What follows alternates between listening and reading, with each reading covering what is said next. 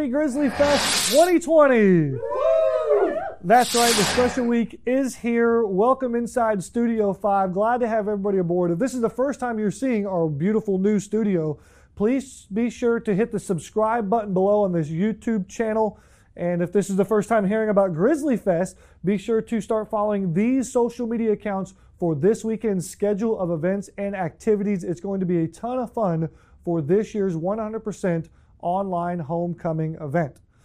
Also, we would like to invite our GGC Athletics uh, Grizzlies, former Grizzlies, once a Grizzly, always a Grizzly, but uh, our, our, former student athletes here at GGC get involved. There's an athletics mixer. There's all sorts of events online all weekend long. Again, follow those social media accounts. You must register for it to get those invites, but it's welcome to all of our Grizzlies.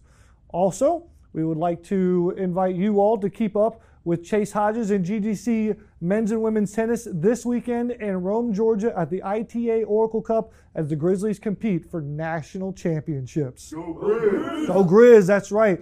Be sure to log on to ggcathletics.com for the complete schedule and draw and follow the Grizzlies' journey toward another national championship. Get daily updates on social media as well. Go Grizzlies. Looking forward to them competing this weekend. As for us and our 100% alumni edition of the Grizzly Growl Show, we have a very professional guest coming up next here on the Grizzly Digital Network. Welcome to GGC Athletics. You are looking at the beautiful Grizzly Athletics Complex, home of the championship winning Georgia Gwinnett Grizzlies. Completed in 2013, the two story, 25,000 square foot main athletics building the Grizzly Athletics Complex comes alive over 300 days a year with team competitions in addition to youth clinics and premier showcases attracting visitors from all over the world. For more information on our first class facility, visit our facilities page at ggcathletics.com.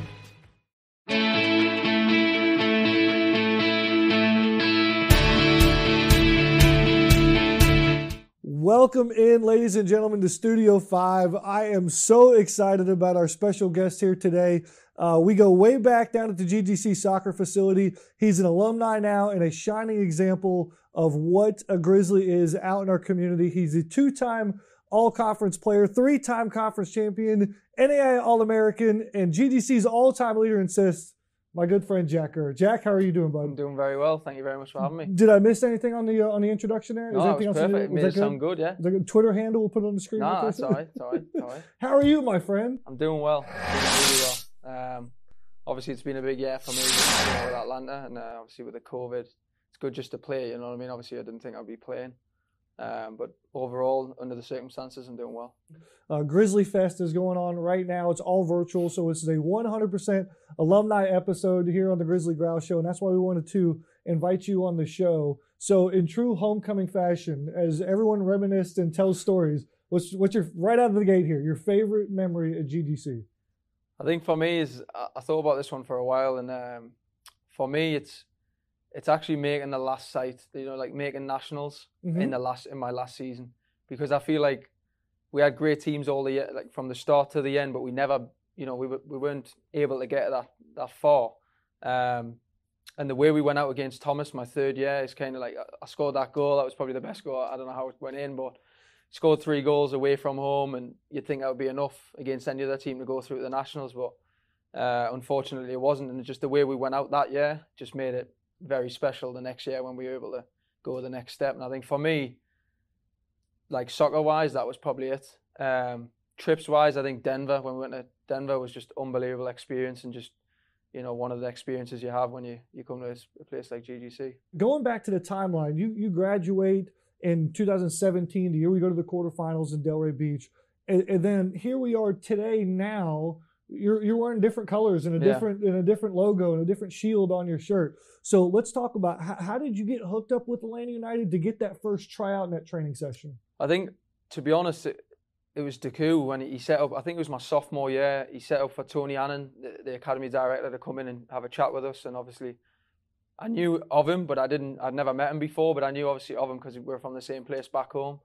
Um, so I think that was the first time I was really open to like, all right, like there, there might be a path here where I could go professional. You know what I mean? Because when I first came over, there wasn't really a clear path of like, all right, you can go here and then you can go there. Um, so I think that was when it when it first when I thought, all right, you know I could have a chance here. Um, and it was basically out of the blue that I went. Sharpie went to Gated. I followed him to Gated. Sharpie came here. I followed him here. Sharpie goes to Atlanta, and I follow. You can't get rid of us. Do you know what I mean? It's like, but uh, yeah, I just text Tony out of the blue, and I just, I think I got, I might even got his number off Sharpie and just said, look, uh, like you know who I am now. Um, obviously from the from the meeting in college, and um, would there be any chance of a trial? And it was basically just hoping he'd give us the opportunity, you know, and and he said, look, I'll, I'll see what I can do and try and get you like a week's trial. And obviously I went in, and, and obviously Sharpie's the goalkeeping coach, so obviously I seen him and just tried as hard as I could, and and uh, the one week turned into two weeks to three weeks, and then because I was local and you know it, it, worked out, I ended up staying on trial for like three months. So I was training with. I felt like I was part of the team before I was even in the team, and um, at the end, yeah, they offered us a professional contract, which I mean, for me, like I've lived in this city for nearly six years now, so it's kind of like a second home, you know. So you can't really, I can't really explain how how much it means to us to play for Atlanta coming from GGC. Pretty cool. And I know on December 5th is when you actually signed that contract. Um, what what was that like? I know you got family back home that yeah. were with you in spirit. Yeah. Um, you, you had some friends here. How did you try to enjoy that day? Yeah, I mean, it was just it was brilliant. For I mean, it's a moment I've dreamed for forever. You know what I mean? Um, like I say, I've been rejected a lot back home, and you've just got to keep going and going and going and pers- you know persevering with what you believe. You know, you got to just trust your own ability. And when when that day came, it was just it's just unbelievable. It's like for me and my family, it was just you know I know how proud they are of me, and um, I just couldn't believe it. Really, it took a few took a few weeks to settle in, and you know, and, and kind of be like, all right, now I need to push on again. And then I remember seeing the the the publication from Atlanta United, yeah. and I'm like, it can happen. It is going to happen. There's more coming too. Yeah, I mean that that was a big thing for me. Um, obviously, like I say, going back to my other point, you don't have to go to one of these big Division One schools to be, you know, given the opportunity. Like to be the first one something I'm very proud of. Do you know what I mean? It just shows that like other clubs that are looking for players you know, they could see that name now, GGC, and recognise it just from you know what's happened. Um, so like to help the program and the university like as much as I can is everything that I want to do, and obviously it's very proud being the first professional player to come from this place. Give us some insight. What, what's it like to be a professional soccer player? I mean, what's that that daily regimen like? I think there's there's a there's a fictitious belief that you know you sleeping on clouds and you're yeah, eating I mean, the best it, breakfast, but there, there's a grind to it. No, yeah, it's to be honest, it's like some of my mates play professional back home, and obviously you didn't really know what they mean about like until you're actually in the same position yourself. Um, and like we'll get up early, we'll go have breakfast, you'll train, and then say, if we have a double day, you'll be go back to rest and you come back again to train. But if not, then obviously you'll have lunch and there's gym after that, and and just like the games, people think like oh it's you know it's you just show it's brilliant being a professional, yeah. but it's a lot of hard work. You know, it's stressful and like obviously traveling for the games. Like we're never on the same clock. You know what I mean? You're sleeping all, all over the place.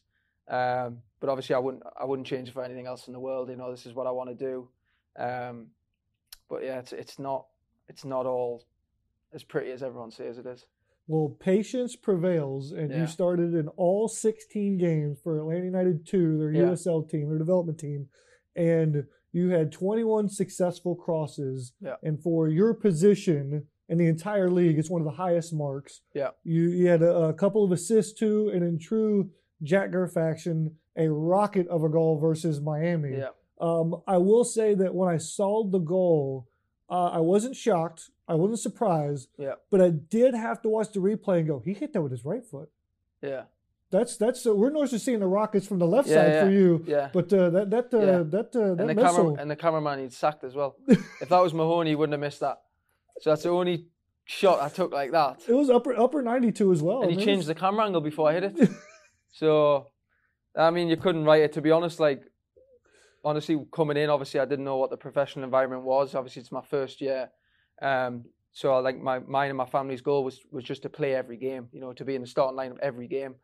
Um, and to come out at the end of the season and, and create the most chances in the league from my position out of any player is like I couldn't ask for anything more. You know what I mean? Like that's that's a like a great first season for me, but obviously there's still a lot to build on and a lot to improve. Um, so I'm just excited what you know for next season now. You mentioned the mental side of being a professional. Physically, you've got gifts, you've got tools, and Yeah. you're learning and growing those. How has GGC soccer prepared you for being a professional? Yeah, and uh, this was one I was thinking about as well. And and to be honest, honestly, probably not like soccer related at all. Um, like I say, when I first came here, I wouldn't say I had an attitude problem, but I was, I could have been more mature. You know what I mean? Like I, I butt heads a lot with with Deku and and and the way they transferred me to Atlanta is probably more as a person. So I wouldn't even say it's like soccer related. It's you know he always bangs on about when you come in as a kid and you leave as a man. You know what I mean? And I'm just 17 coming in, off fresh off the plane, just Deku, just let us play. You know what I mean? Just you know I'm not bothered about anything like that. But honestly, it's like something either clicked or the last two years where I really changed my mentality and thought, you know, there, there could be something for me here. Um, and that's what I thank them for the most out of everything, not even soccer related. I just say that the difference in person of me when I first came, it was when I left, is just that's shaped my life. You know what I mean? And it's changed me as a person, which has evidently helped us um, the way I look at everything now. That's awesome. Well, we're, we're so proud of you, Jack. Um, your season just got over with Yeah. A2. Yeah. So you're kind of in this weird influx. Uh, being in the USL, MLS is still playing. Give us an idea of what's next for you. What's what's on the horizon? the next thing for me is is just personally is just to reach the highest level that I can. You know what I mean? And like I said, you never know what's going to happen with the first team or or you know injuries or whatever. It's just try and prove that I should be you know in the top team, um, and just working as hard as I can to be able to get at that level. Um, and that's that's all I'm trying to do. Obviously, like I say, this season we've played. Our our team was the youngest team in the in the USL. We've got like 15, 16 year old kids playing. Um, so it's kind of like you know I'm 24. If I go to any other team, I'm probably the young one of the youngest players. But in this team, I'm like one of the, the old figureheads, you know. So it's kind of adopted that role. Um, but I believe in the system that they do, and I- and I believe in like what they're trying to do with the kids and, and everyone else. And for me, just play as well as I can, as well as help the the younger lads as, as well as I can, and and try and see where I can go from here, see how high I can go, and, and see how much I can improve. Well, it, it goes without saying, we are your biggest fans, we're your biggest supporters. Uh, you do us proud every single day and everything you do, and uh, want to wish you the best of luck. And thank you so much for being on the show here. Thank you very much for having me. It's been great, and uh, obviously, anytime to come back to GGC, is, it's a great memory. Absolutely looking forward to it. You're going to see more of Jack in the future on the Grizzly Digital Network here.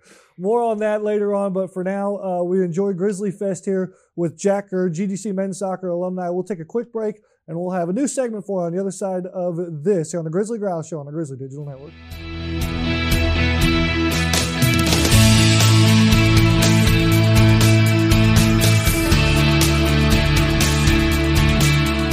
You're proudly displaying your GGC degree in a frame on a wall. We want to say thank you. Thank you for your dedication, hard work, and commitment to Georgia Gwinnett College. You are the few, the proud, the Grizzly graduates.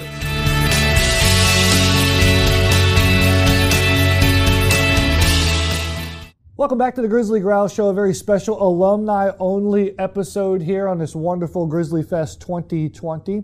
And so we wanted to take this opportunity for you Grizzlies on the other side of the screen to reminisce about the wonderful times and memories that you'll have forever here at George Gwinnett College. Of course, there's the first game that you competed wearing the Grizzly uniform. There's a wonderful, funny road trip story that you might have. Even winning the AI championships, their senior day, celebrating after the opening round victory, going to the World Series at the final site, and then, of course, winning those national championships here at GGC. And then finally, there's that very special moment you'll never forget when you met your soulmate. That's right, GGC Athletics bringing people together forever in a new segment we call Grizzly Weddings, where Grizzlies married other Grizzlies. Check it out.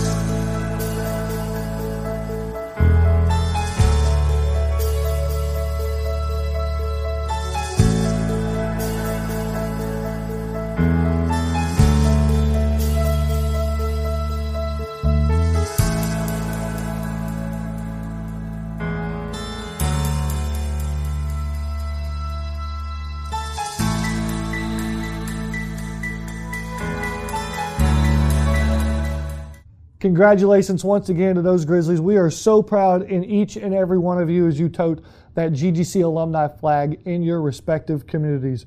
Big thanks to Jack Gurr for being on the show here today. We are huge fans and supporters of him, as well as our local MLS club, Atlanta United. We're also big fans of the Office of Alumni. They worked countless hours to put on this week's virtual homecoming event known as Grizzly Fest 2020. Big shout out and thanks to them as well. Get involved, get active, get online, sign up for those events. It's going to be a ton of fun all weekend long. Grizzly Fest 2020. We hope you guys enjoyed the show. That'll do it for us here. It's a great day to be a Grizzly. So long, everybody.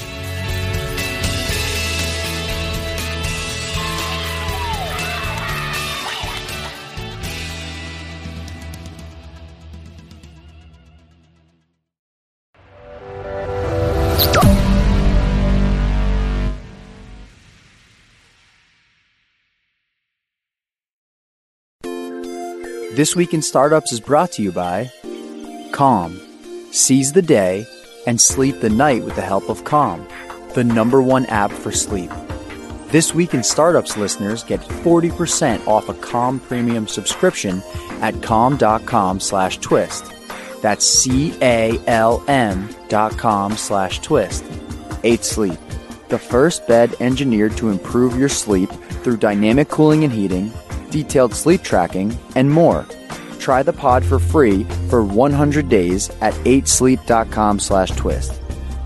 And LinkedIn. A business is only as strong as its people, and every hire matters. Go to linkedin.com slash twist and get a $50 credit towards your first job post. Welcome back to This Week in Startups. Yeah, everybody's eating pizza, having a great time here in San Francisco. We run open office hours um, couple dozen times a year. It's just a way for me to get together with founders, try to give them uh, some help whenever their most pressing problems are, uh, and maybe meet a few to invest in eventually. So next up is Sebastian. His company is Tailpath. Tell me, what are you working on, and what's your biggest problem? Hi, thank you for inviting me here. So um, we are working on securing the tracking of goods. You, that's what we provide.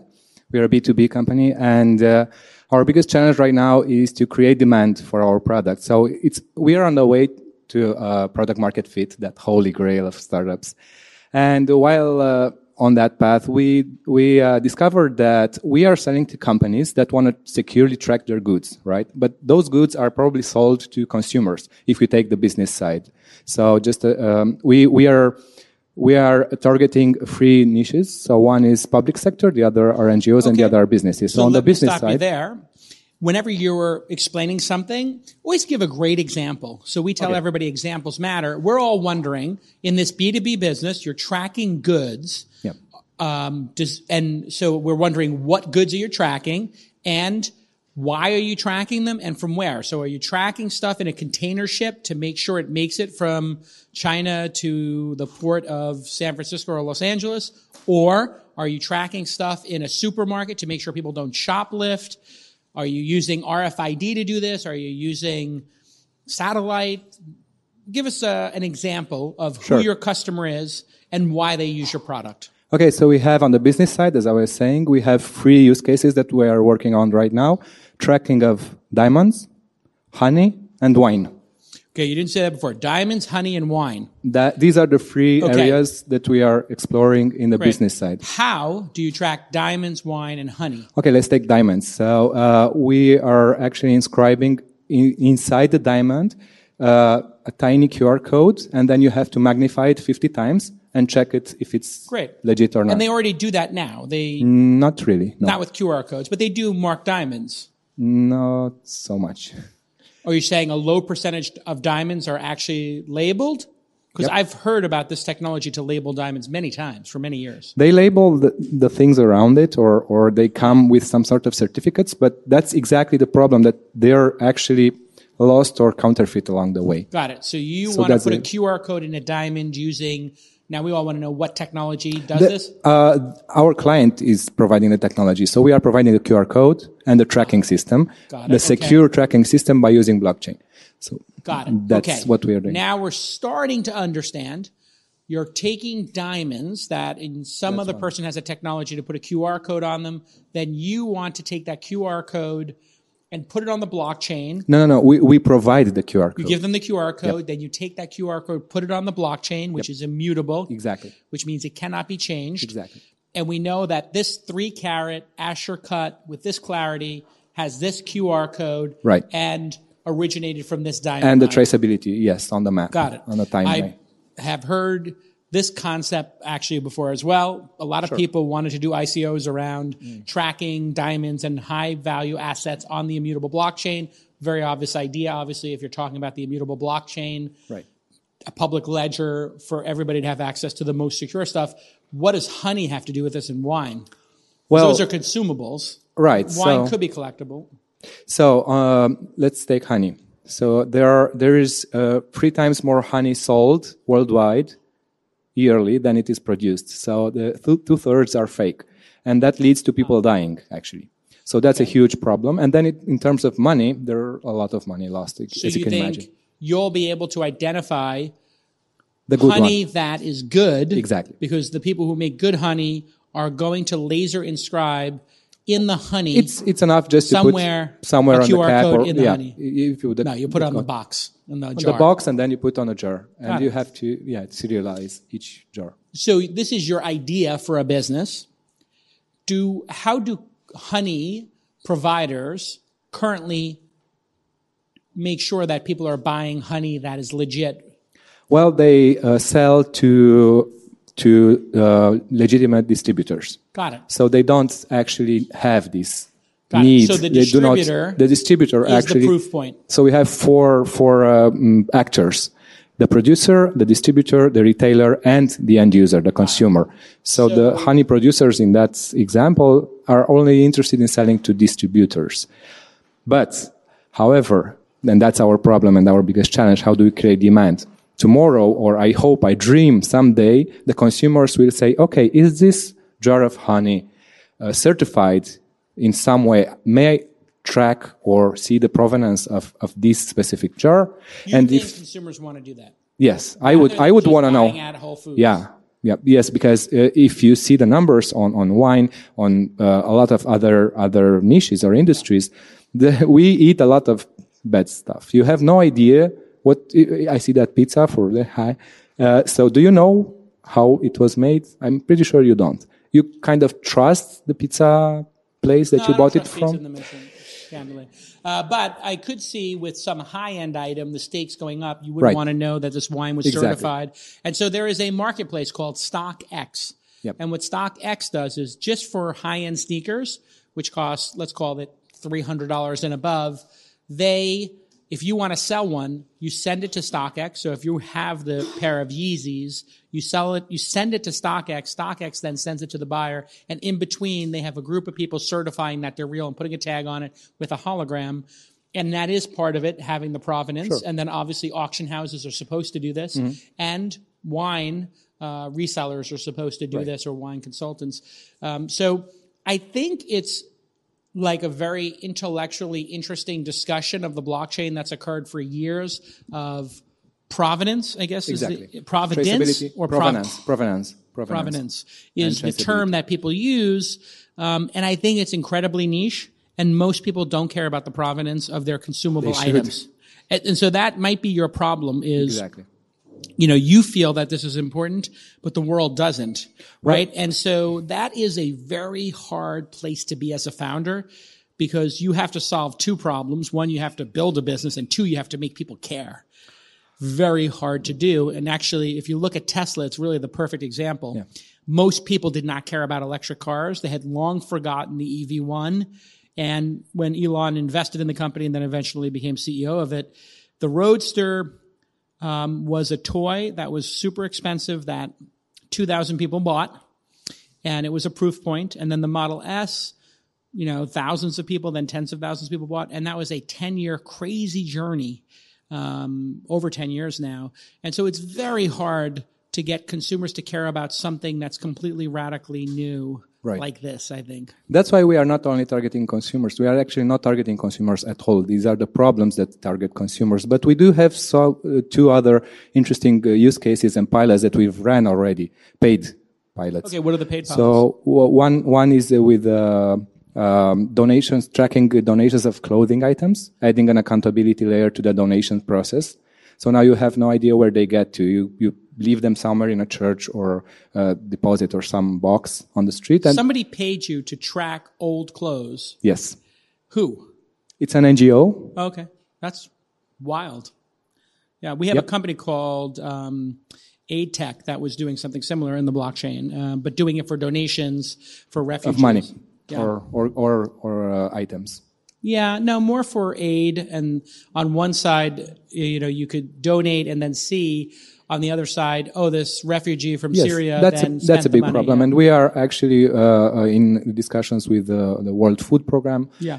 on on that area. Yeah, so And the third thing that I would like to add, because it's pretty interesting, we've been uh, the technology providers for the largest uh, medical military exercise in NATO's history.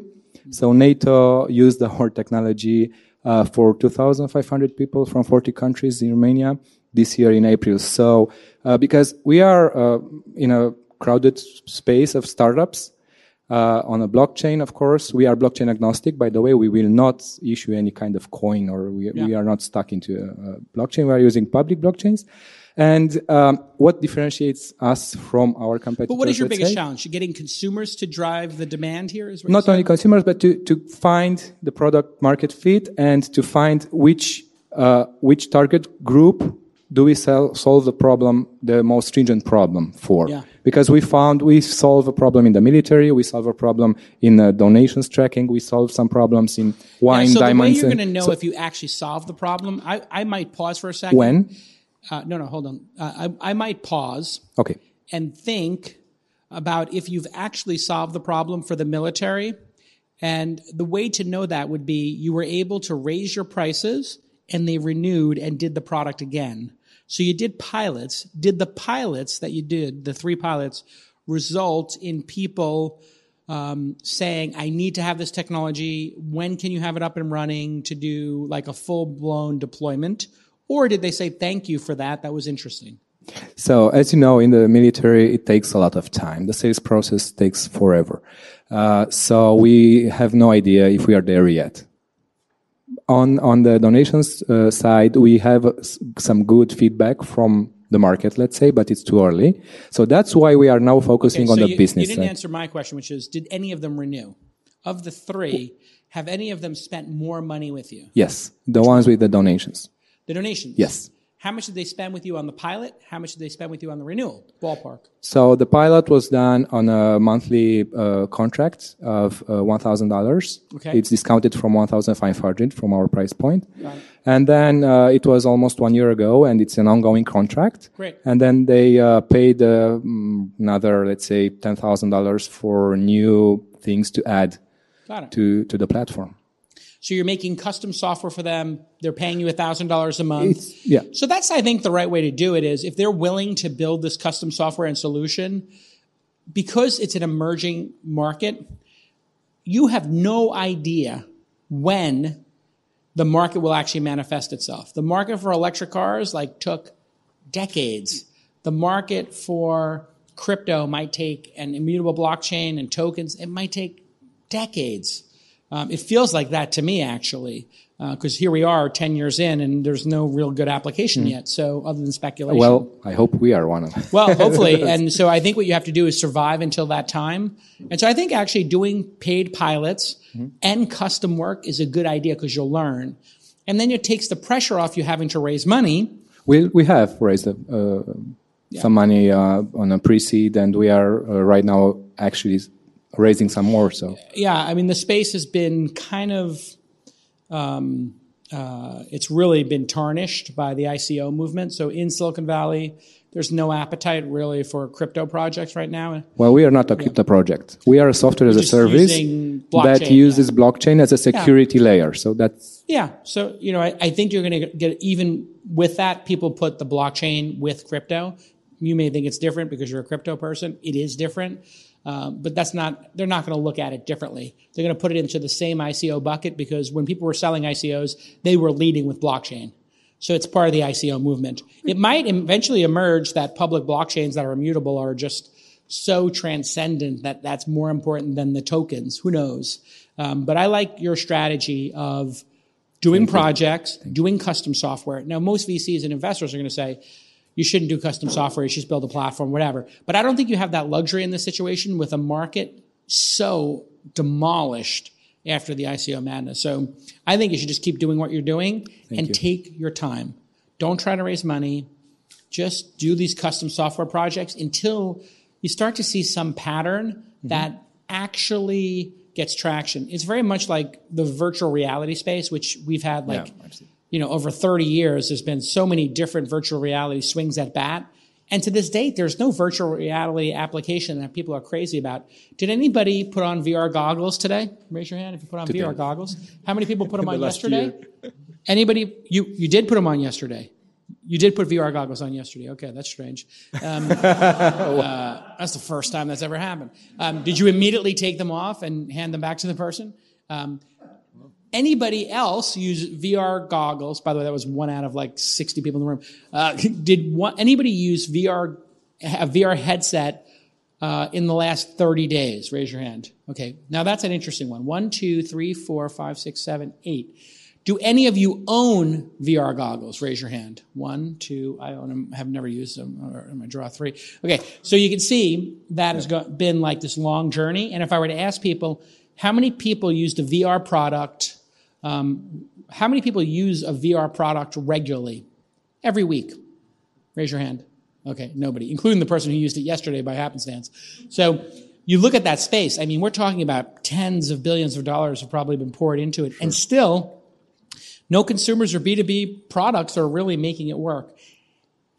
Might be that in 20 years they'll be sitting here and there's still no crypto. No, projects. sorry, So I have to I have to I know uh, you kindly disagree. disagree because we've just been to I OECD forum. I'm just telling Sure. you there might be.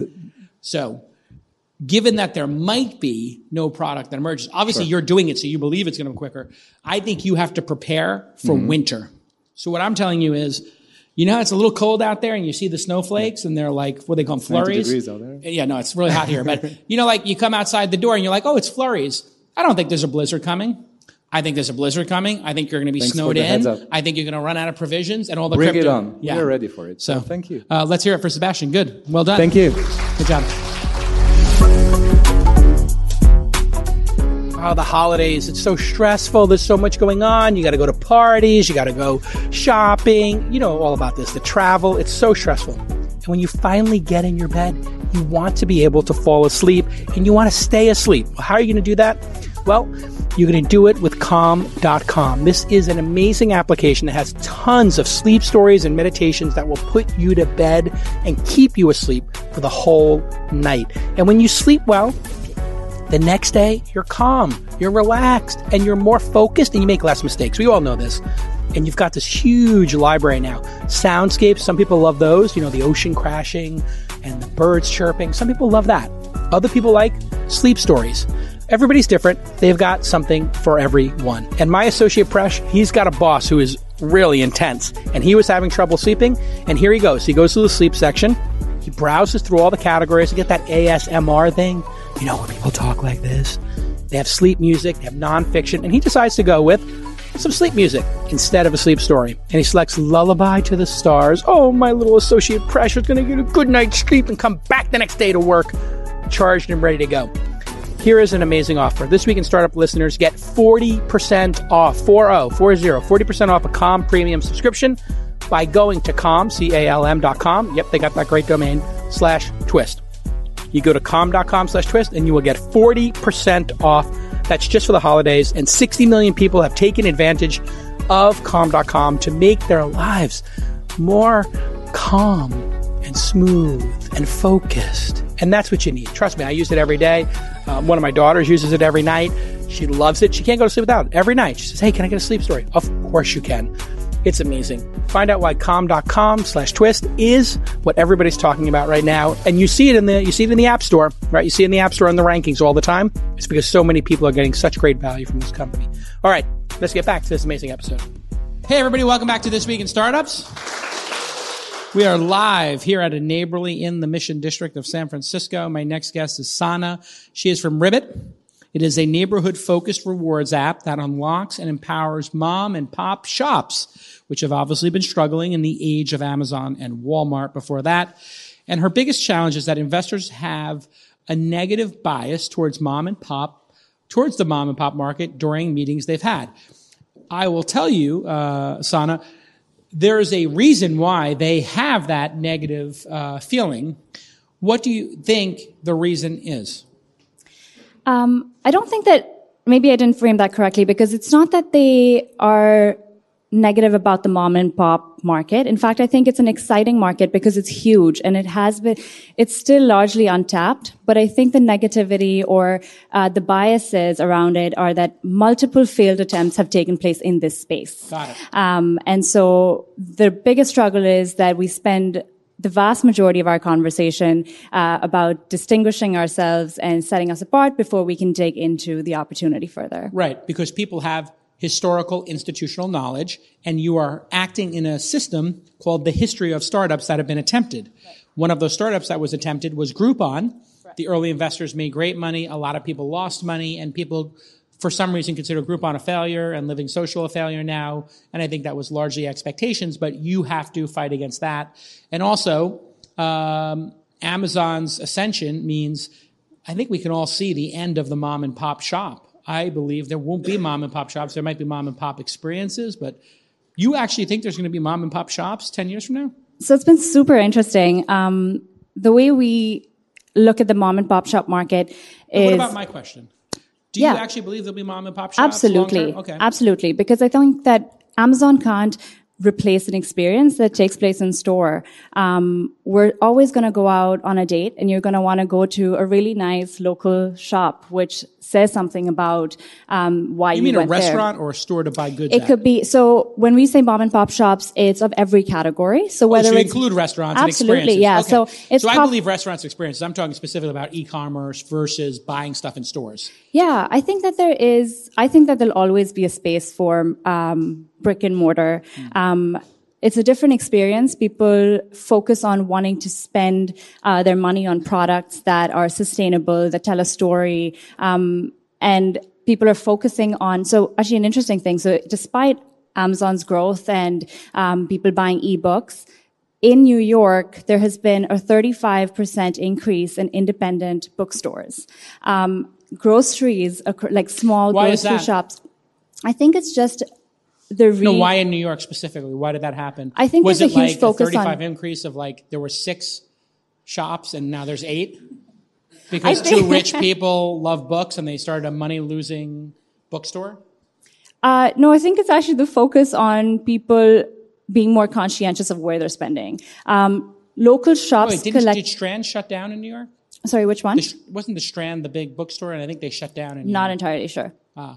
So just so you know, when you quote something like that as a proof point, like that's your proof point, your evidence, you better be able to back it up and know the knowledge just in, if you're going to deal with an investor, because they might think that's a really interesting point you have and then research it and you want your credibility to go up. So you should Absolutely. have that a little bit more backed up.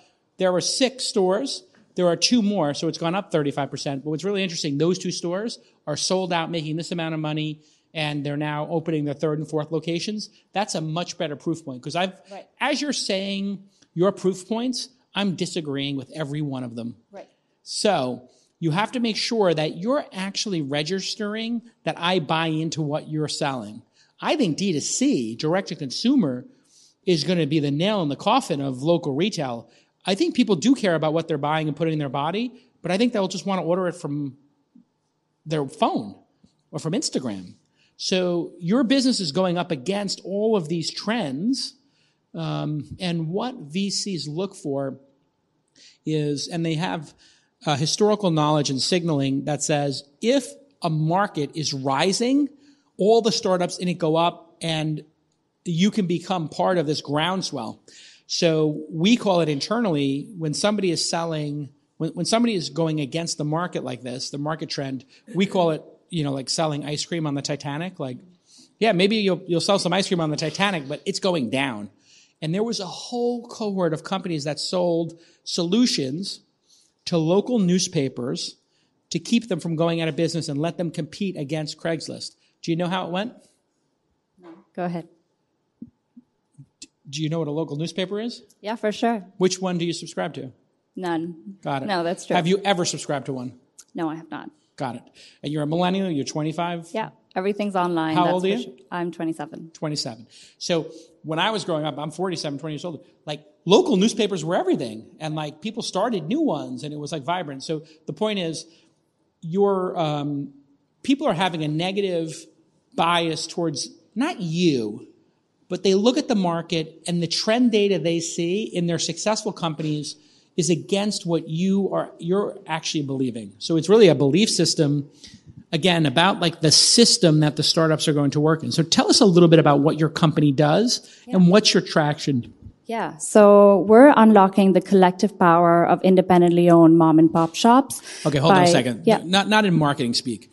What you sell software to a mom and pop stop and for this amount of money that lets them do this. Yeah, so we actually don't sell software to the mom and pop shop. What That's what's different. produce? So What we reward, yeah, so we reward people for shopping uh, at local stores, but it's not a rewards program just for one store, but the entire network of local mom and pops. Great. So I have like a Visa card or an American Express card and I get points and anywhere I shop, that's the value proposition, right? They say anywhere you shop, use your card, get rewards anywhere you shop. You're doing that, but with an app or something or Yeah, one of the little kiosks. Yeah, so it's an app that um, people can pay directly through the app and collect points. They equal to dollars that they can respend across the network of shops. Got it. So you give cash back and then you can use it at other shops. Where are you based and how many stores do you have in your first market? So we're based out of Toronto, um, and we are in a 1.1 mile radius. We have 170 local shops. Got it. So you convinced 170 people to do this. So by the way, now your credibility is going way up with everybody. But what you said in the beginning was not credible. So here's my suggestion when you pitch the company. Most people don't believe in local retailers. We have 170 sto- shops in a one mile radius in Toronto, one of the most cosmopolitan and sought after cities that's growing. And we make $10 per shop per month. And we've increased for the top 10% of our base of 170 stores, we've increased their sales 3% in the first six months. Something like that would then, you'd be proving to us that our position is wrong and that you have some special sauce, right? So let's talk about uh, how long have you been in market? So 18 months. Great. And how do you make money? So we uh, take a transaction fee. So people pay directly through the app, and we take a 10% transaction fee, uh, which includes the payment processing. Is this also for like ordering ahead? Uh, no, so it's just for the in-store experience. So whether you're getting your coffee in the morning, or you're going to go get a haircut, or buy a gift for a friend, um, you can pay through the app, get the points, and then use them at any of the participating stores. But it's it. inside So I location. open up my app, uh, which is called Ribbit, yes. And I scan my QR code at the checkout, which is a separate system than their POS. That's correct. That's your hardware. Uh, so most, it's just an app that they can download from the App Store, um, and The we store. provide them. Yeah, the store. So there's a merchant app which they can download from the App Store, um, and we provide them with a little QR code. Uh, so there's no additional hardware. So they take their phone and they scan my phone, and they get paid. Uh, so the merchant through their app will put in the amount that you owe in store. As a user, you just click pay on the Ribbit app and you scan the QR code Ah. and accept the total. And what would I get cash back? What is my reward? Uh, if so I spent a- hundred dollars, what would I get? Yeah, so you'll get a thousand points. So it's a tier-based reward system, um, and it starts at one percent and goes all the way up to two point nine, um, and that's your basic rewards. Which then, what's interesting is because we have uh, Okay, hold on a second. So it's still confusing. Always try to make it anticipate your answer is confusing and work on answering as concisely as possible. I spend a hundred dollars, I get a dollar back. uh, yes, Or if I spend thousand dollars, I would get 2.2.9 percent back. correct. Got it. So I would get twenty nine dollars back if I spend a thousand. But I can, but I can only get that money and spend it in another store That's good. Or that store, yeah. or that store. At any so of the network. The, let's go with the thousand dollars, and I got twenty nine dollars back. Of that twenty nine dollars, how much do you get? we take ten percent, so we take two point nine. So you're getting 10% of 2.9, 0.29 basis points, or 10 basis points of 1%. So you're getting 10 basis points of every transaction. Yeah, so let's say a hundred dollar transaction goes through, we'll take ten dollars from there. That's our revenue. No, no, no, no, no. The hundred. If somebody spends hundred dollars in the store on coffee, you get ten dollars. That's correct. Wait, why would they do that? So because when so that's what traditionally what's been happening in this space is people have been selling software to independent mom and pop shops saying the Starbucks across the street has got a killer rewards program. But the value for a user of a Starbucks rewards program is that there's a Starbucks at every street Wait, corner. but I just want to make sure we're clear on the math here. If I buy a a hundred dollars worth of coffee and cake for everybody, you take ten dollars of that from the merchant. yeah, so they And get then you give 90% a- of the sale. They get ninety percent of the sale. So if they have a twenty percent margin in their coffee shop, you take half of their margin, So and then you also take a percentage of the two point nine percent kickback, or no? No. So the 10% covers it all and we're a centralized rewards program. So we run the rewards program. If, let's say you go and No, no, we, we all get that part. Mm. I'm just trying to figure out what store in their right mind would give you 10% of their customers' revenue. So a lot of it is that there's incremental revenue. When a cus- when a merchant is joining the Ribbit Rewards program, they're joining a network of other local shops. Um, so every time a shop signs on, their existing customer base signs up as well. Um, so when you're joining, you're not convincing your customer base to say, "Hey, um, sign up for my rewards program," but you're getting an existing group of people who already share the sentiment of shopping local, and the interesting with things with rewards is you can get your existing customer base to spend more. So we do things like bonus points where we can say, um, get 10 times the points when you spend $15 at No, the I get store. that. Yeah. That, So that I'm still trying to get my head around is line. why somebody in their right mind in a low margin business that makes 10 or 20% margin, because that's typically what they make. They make 10 or 20% themselves, would give you 10% of their revenue and then make no money every year in profit. Is it, do you do the credit card transaction then for 3%? That's correct. Yeah. So, So the they would 10% be- includes everything. So it includes two or 3% is what they normally pay to a credit card Yeah. company? It ranges between that. so you're actually taking more like 7 to 8%. That's correct. So let's just call it seven and a half percent. They'll give you seven and a half percent of their margin. Has anybody run their entire uh, point of sale through the system, or is it just ten percent of their ten of their No, users? yeah, so we don't, we not saying that we're going to go after the full 100% of their um, transactions. I would say our comfortable spot is about 15% of their sales. 15%. That's correct. And on average, uh, on the lower end, a local coffee shop um, would make anywhere around 300,000 annually. So they make three hundred thousand annually. Fifteen percent of it uh, would go through the program, so that'd be forty-five thousand goes to the program. If they made ten percent, just to make it simple, they would be giving you forty-five hundred of their normal thirty thousand dollars in profit. So you'd actually be taking fifteen percent of their profits for the year. Right. And But in with- exchange for that, your promise is that they will get more cus- more than fifteen percent more customers. Yeah, so they're not having to. Yeah, so most of our most of the customers who are on the app have either been um, sold a software solution where they have to manage and run their own loyalty. Um, No, so, no, I get that. Yeah. What is the? Um, how many people transacted yesterday?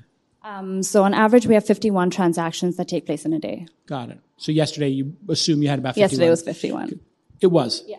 Okay, great. I was asking that question. That was like a probing question, just to see if she like is obsessed with her metrics dashboard, which I assume you load like ten times a day. I have it So you got 171 stores. One out of three has a transaction every day. So it's early days. You've got to get consumption up, um, and that's fascinating. So it's interesting. Like I, I didn't buy the business, but through your sheer force of will and performance, I kind of am fascinated. And so this is a great moment for founders to understand. As investors, we ask all these probing questions and we are open to be proven wrong. So if you can prove me wrong that mom and pop stores are not going away or that you can make a business selling into them, that's great. It seems like it's a hard business and you need a lot of scale, but because you're taking seven and a half percent, maybe less scale than Square does, which takes just 2.9. 2.9. That's The average. Yeah. And Square doesn't have a rewards program across Square? Uh, no. So what they do is they have a store can activate, uh, or I think they actually closed down or pulled back that division, but at some point they'd started a store specific loyalty program where stores could unlock it for $10 a month. I got pitched on a couple of different companies doing this just for independent um, coffee shops, trying to kind of create the Starbucks app for all the other stores.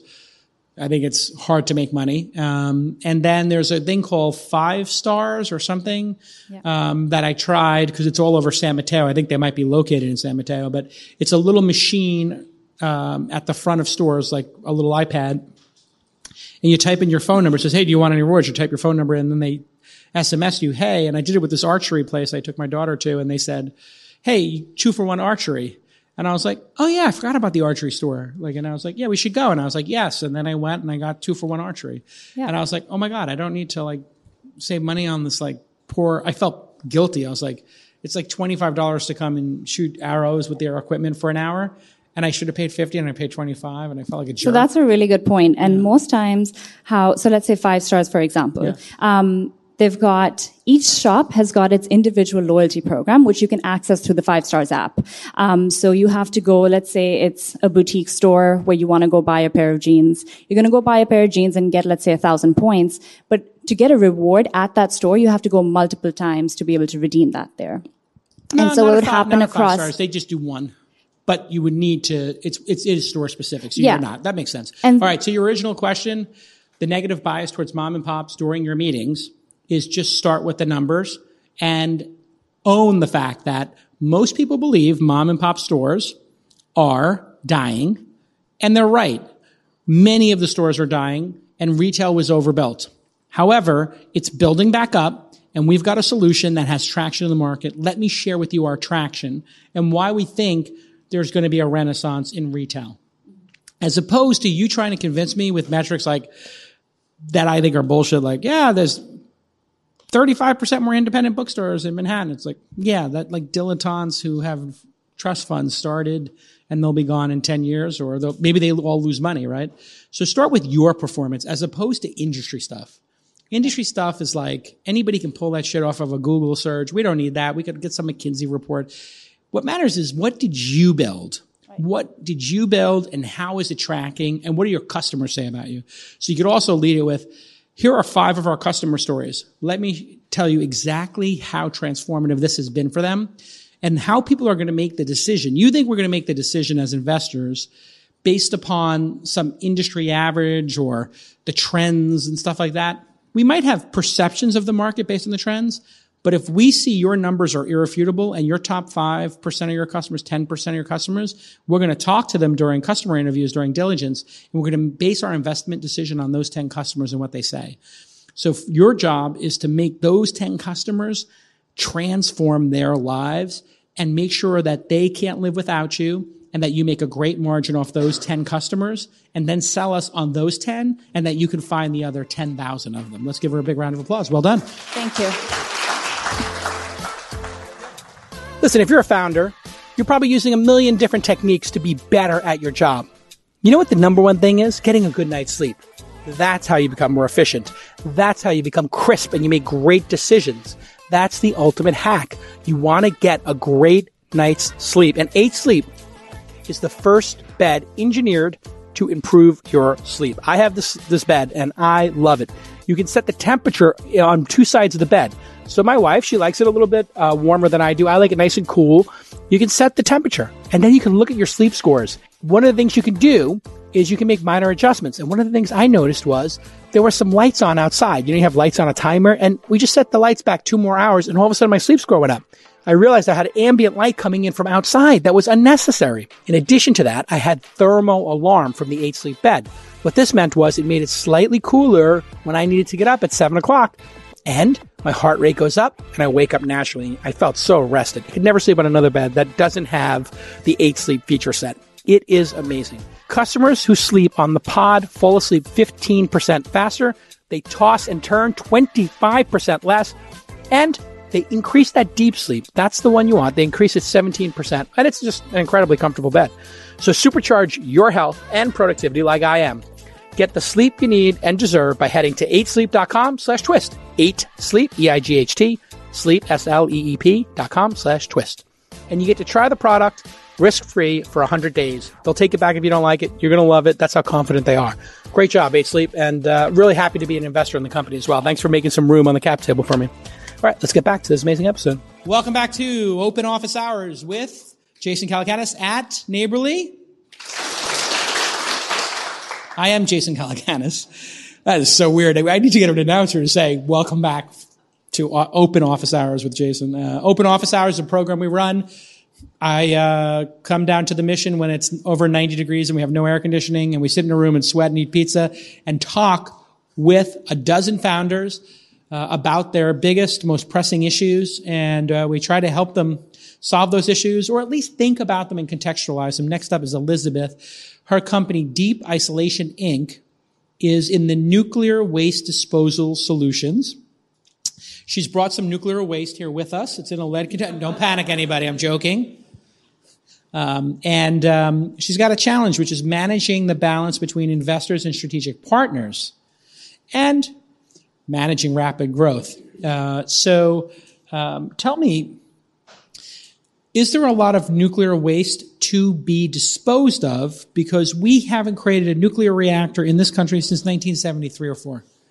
Yeah, so if you just Am look I at, right? You, well, there are a couple that are in construction right now. There's, Right. there, but you're right. I mean, there there have n- has not been a lot of new nuclear in the United States, but there is a massive backlog of nuclear waste that has been building up since the 1950s. So if you look at how much nuclear waste is there today, it's about 80,000 tons, 80,000 tons and that's just the United States. in the United States. That seems like a small amount to me, given the value that was created by that nuclear energy.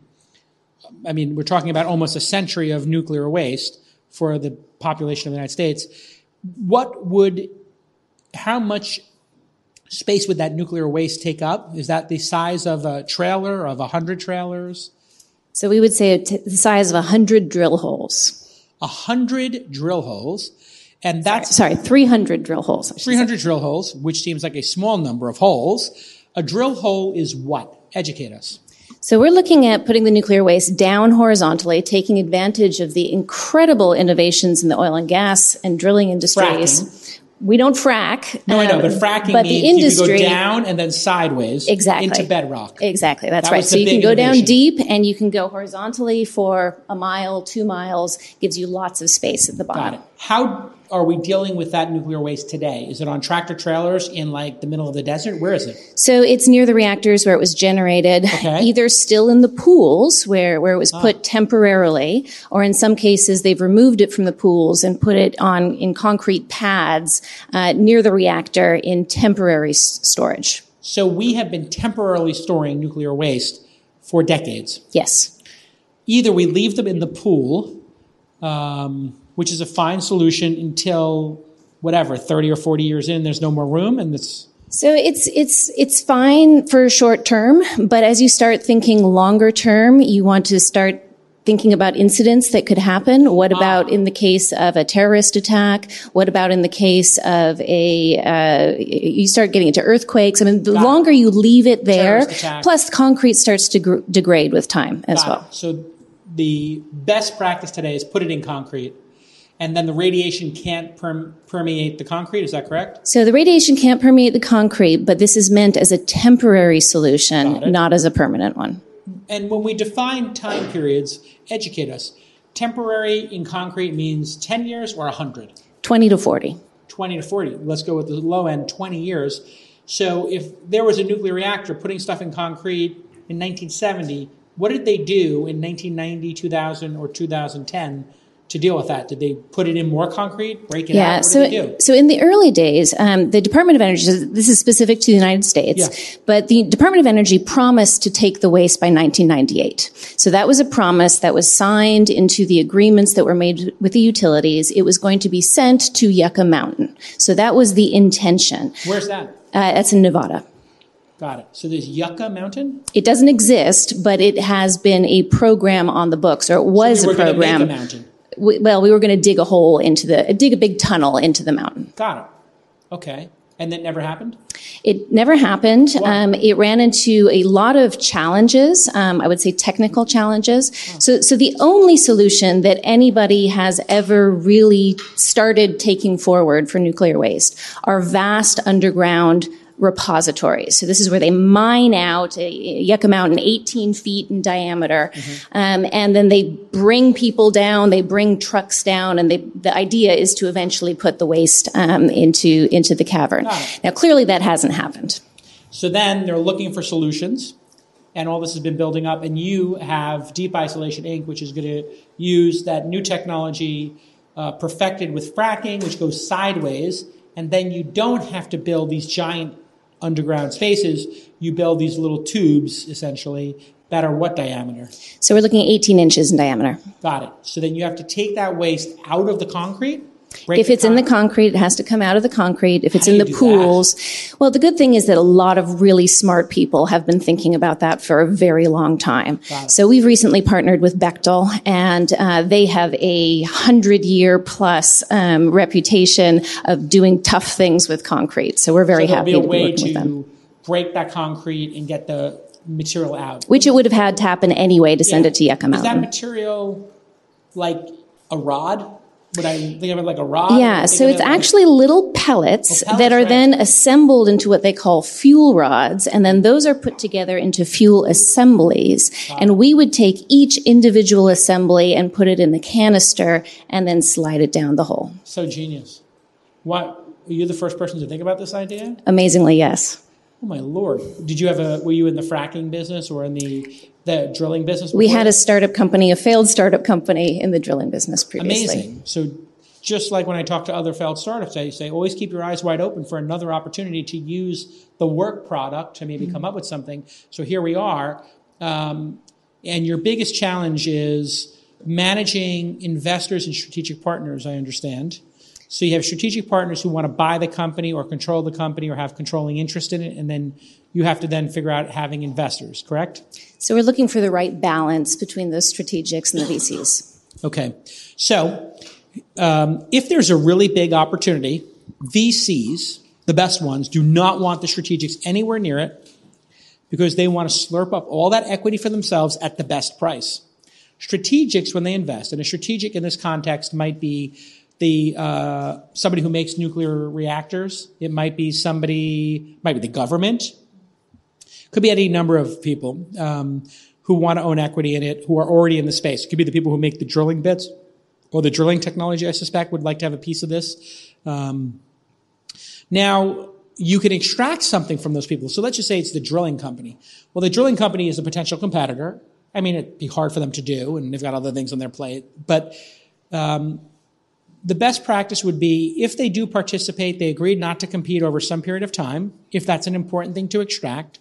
And then the other thing to do is um, they would have a small amount of money and only have light or predefined information rights as to what's going on. So they're not in the board meeting where they would hear you evaluating replacing their technology with another one. So if they make some drilling technology and their competitor comes out with a better one that's one tenth of the price, you're not stuck to using theirs. So the commercial agreement might be we'll use yours for the first two years, you'll give it to us at a 20% discount, but we're free to use whatever technology we want uh, and t- pilot whatever we want, but we're going to buy this much from you in the first two years. So you just have to make sure you clearly define it and understand their motivation. Sometimes the motivation is they're a fabulously wealthy company and they just like to get information from the market to make big strategic decisions. So Google has a venture arm called GV Ventures, uh, and um, they're a great venture capital firm that invests in a lot of companies. And the people at Google don't know what they're investing in until after they've invested in it. They don't have any say in it. They have complete autonomy. However, if they have 10% ownership in a company and that company is going to sell, obviously they have to sign off on it, um, or at least they have to know about it. They may not have the ability to block it, but they'll know about it, which might be an early warning system for them to make an offer to the company. So you have to understand that motivation. Some people do it explicitly because they want you to use their product. Um, all things being equal, if there's no strategic advantage to having them on your cap table, go with the pure venture capitalists. If there's a strategic advantage, you want to be able to call them on the phone. You want the CEO of that company and the board of that company to know who you are because you need, for when you're using their drill bits, you need their engineers' attention to come and be on site and it's a requirement.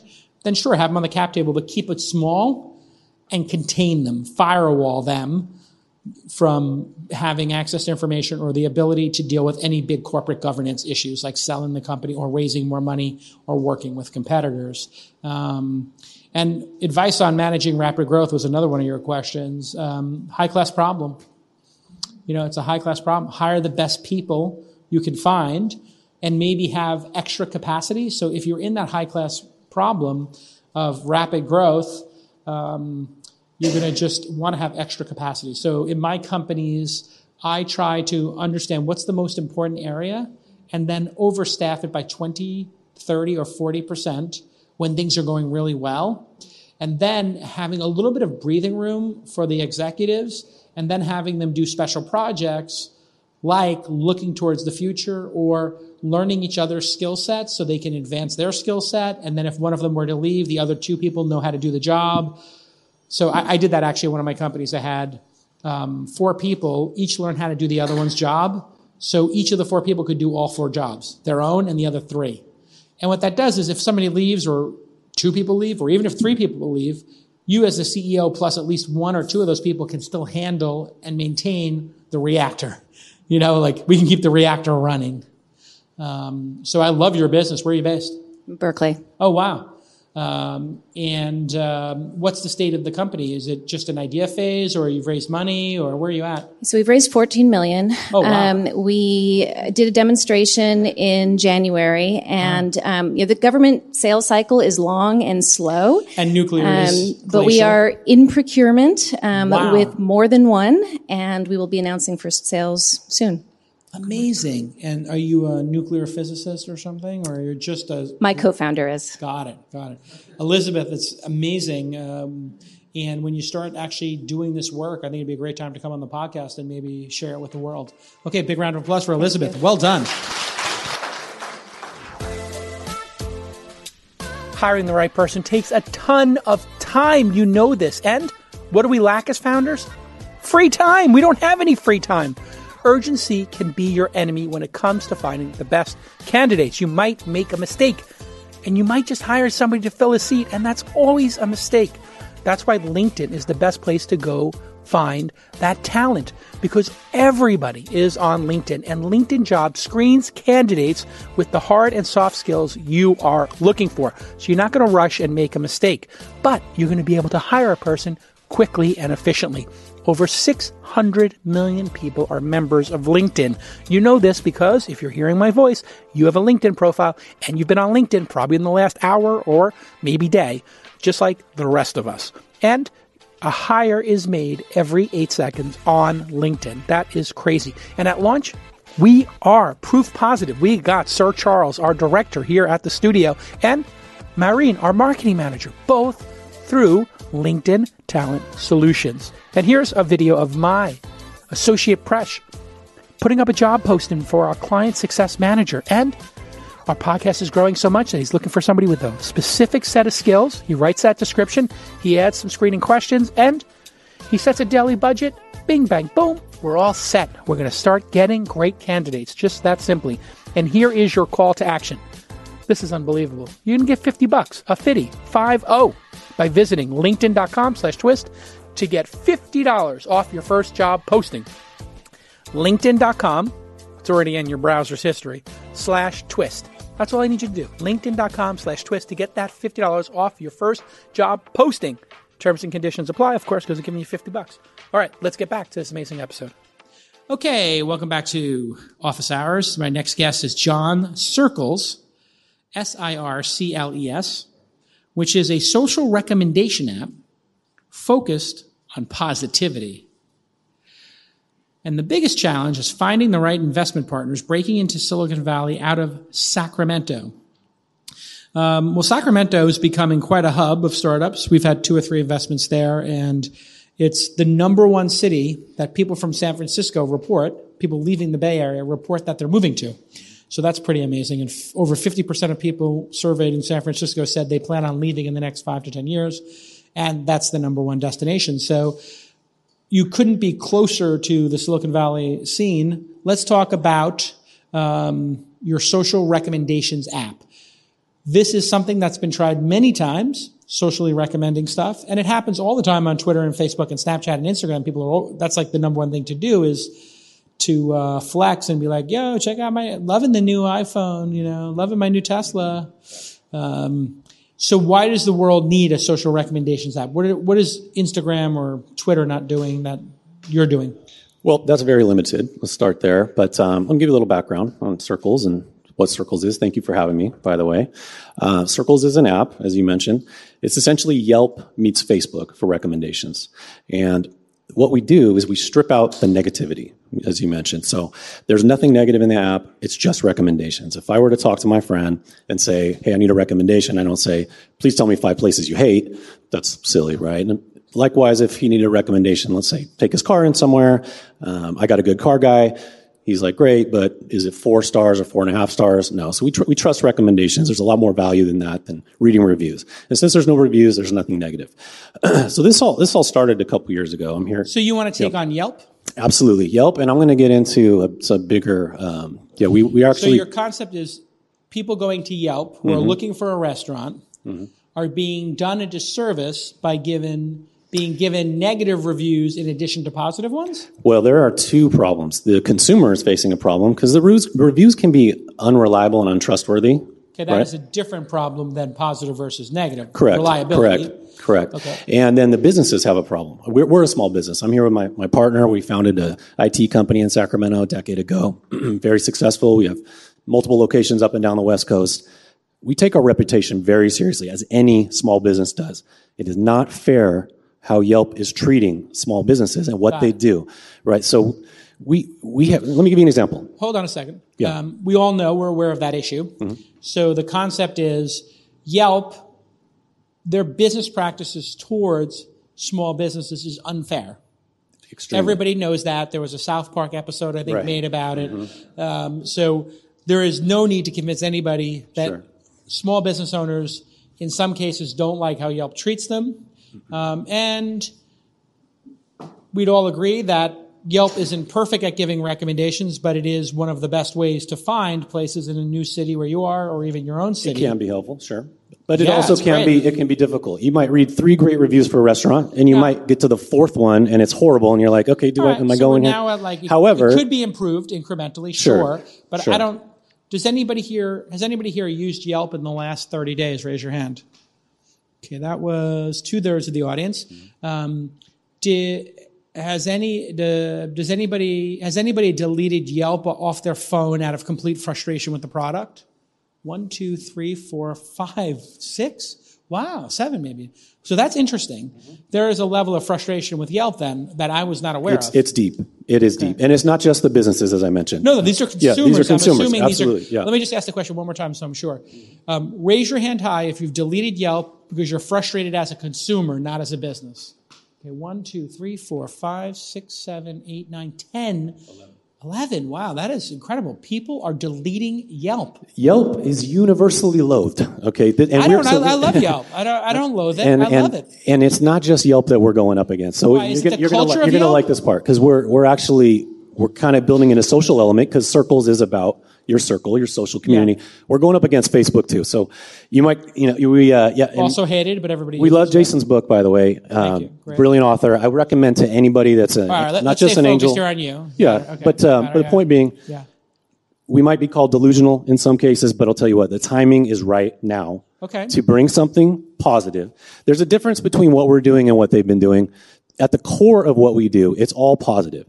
So there's no way they can copy that or take that or steal that from us. All right, that's fine. But right. let me just understand the product. Mm-hmm. I go on the product. Yeah. I went to this specific uh, cafe, mm-hmm.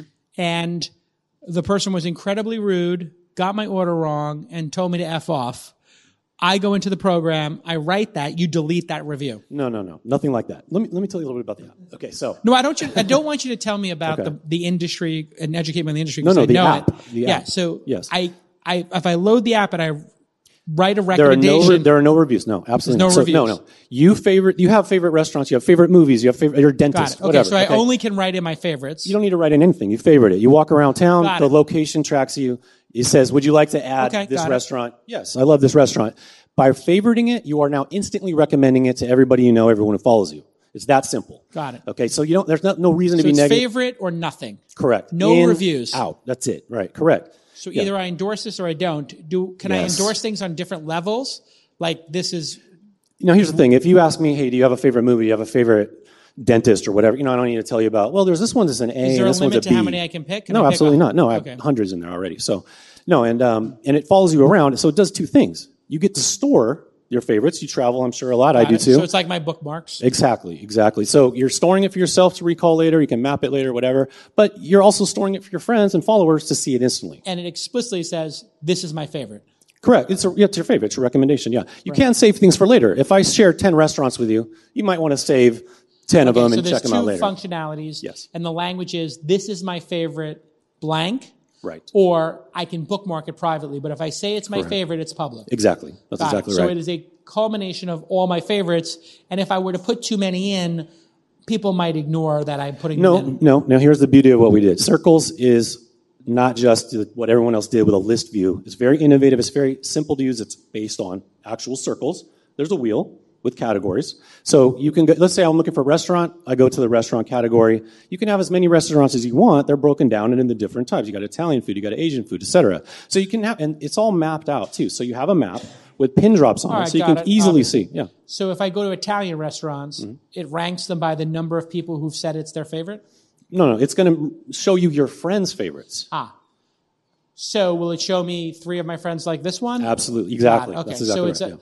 So in order for me to get value, my friends have to be in my circle. I knew you were not a going there. No, well, no, because you can put the filter to most popular. You can even put a filter to daily deals. So your our there's a subscription okay. model with But the default, yeah. the default is I have to uh, have my friend circle, but I can change it. So maybe when I first sign up, I don't have my friends, and it shows me everything. Or Yeah, yeah. Oh, yeah. You can use it in single player mode and Yeah. get value immediately. Yeah, there's a Okay. community, right? What's the biggest challenge then? Well, the biggest challenge is, you know, we could be accused of being delusional. You know, as you mentioned in your book, is Yeah. taking on Yelp and Facebook. We we raised five hundred thousand dollars in two weeks. In, From who? In Sacramento. From we have huge community support in Sacramento, and I know we're Yeah, right my next question was door. from who? Angels, a VC firm? Angels, yeah, angels. Okay. Small bites, 5,000, 10,000, 25,000. Got it. Wow. Right. And so That wasn't easy. So you have 100 unique investors? No, 30. Yeah. Okay. Yeah. And, it, and it's been great, and we have huge community support. But obviously, we want to go to the next level. Sacramento, understandably, people are How do you make conservative. money? We have a subscription model. The businesses pay 20 bucks a month, very simple to sign up. We give them unlock features for them. They can What's the number one feature that you sell to them that, or the, or that biggest- they the- report they use the most? The best one, we're, we're in still in beta, but the best one by far is the ability for them to create coupons that show up on the daily Right, deals. so they can, they can do deals. Yeah, yeah. Um, But full management of the page, the opposite of Yelp. You call Yelp and you say, this is a fake review, they say sorry. I have a better idea for you. Sure. If you're open to it. Yeah. So the deals is one, but I think an even better one since you've decided to do positivity. Um, I'm warming up to your idea, by the way. Thank I was poking a little know, bit to try to see if I could knock you I- off I your appreciate thing. it. So just so you know, sometimes an investor like pokes a little bit just to see if I can knock you off Sure. your position. If I can knock you off your position, you're not so sure about it. You've just eliminated yourself. Sure, absolutely. But you would, wouldn't back down, despite me being like, me well, no, yeah. people love Yelp. I don't know what Yeah. you're talking about. Okay, so now you've got only favorites in there. Now you can go to the businesses and say, listen, we're the anti Yelp. We just have people who love your restaurant. And when they say they love your restaurant, if you're a premium account, we give them a separate screen that says meet the owner. Jason owns or Sonny owns the Red Rooster. Okay. Would you like to join Sonny's mailing list and add Sonny to your circle? I like that. I like that. And they can click to add Sonny to their circle. Mm-hmm. And now they know the owner of the Red Rooster. Right, right. Or would you, or you could follow them, whatever. Or would you like to join their mailing list? And when they join that, you give their, e- and it says, it puts, pre-populates their email.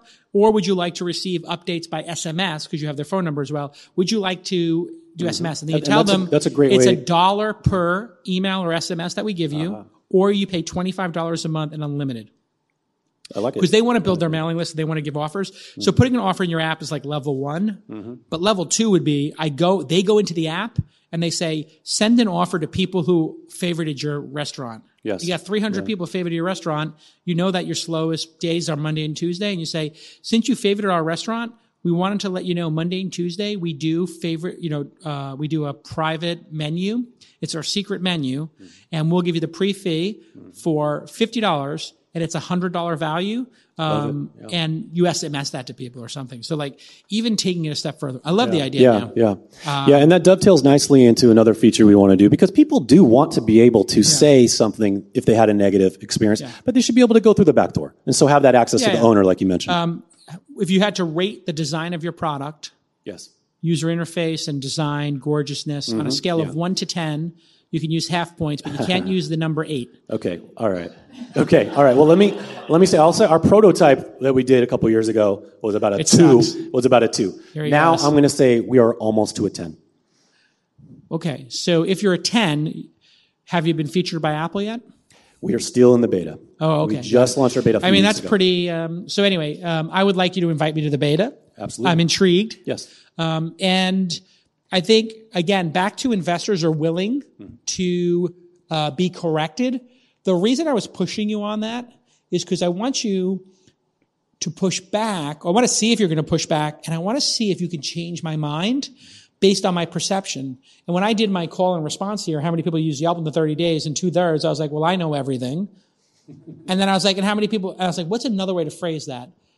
What would be like if you really hated something, you would delete it? So how many people deleted it is like the biggest of hate. And I thought one or two people. I didn't think 10 out of 40 would say they deleted it. That's a pretty acute problem for Yelp and an opportunity for you. And, and get out of the Bay Area, and the number gets higher. So here's what I want you to do. I want you to invite Jason at calacanis.com to Circles with an S.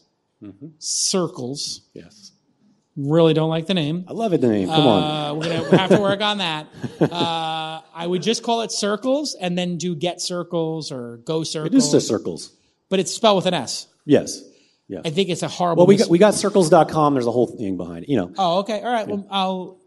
I just have a thing about like spelling things wrong, but okay. like like neighborly. Yeah, it makes me crazy.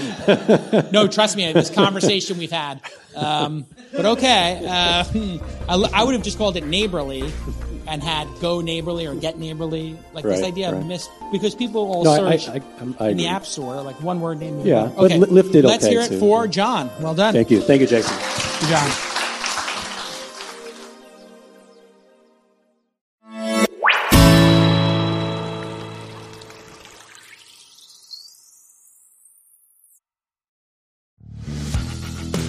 If others are dealing with the same project management challenges as you? Not sure where to turn for guidance and leadership?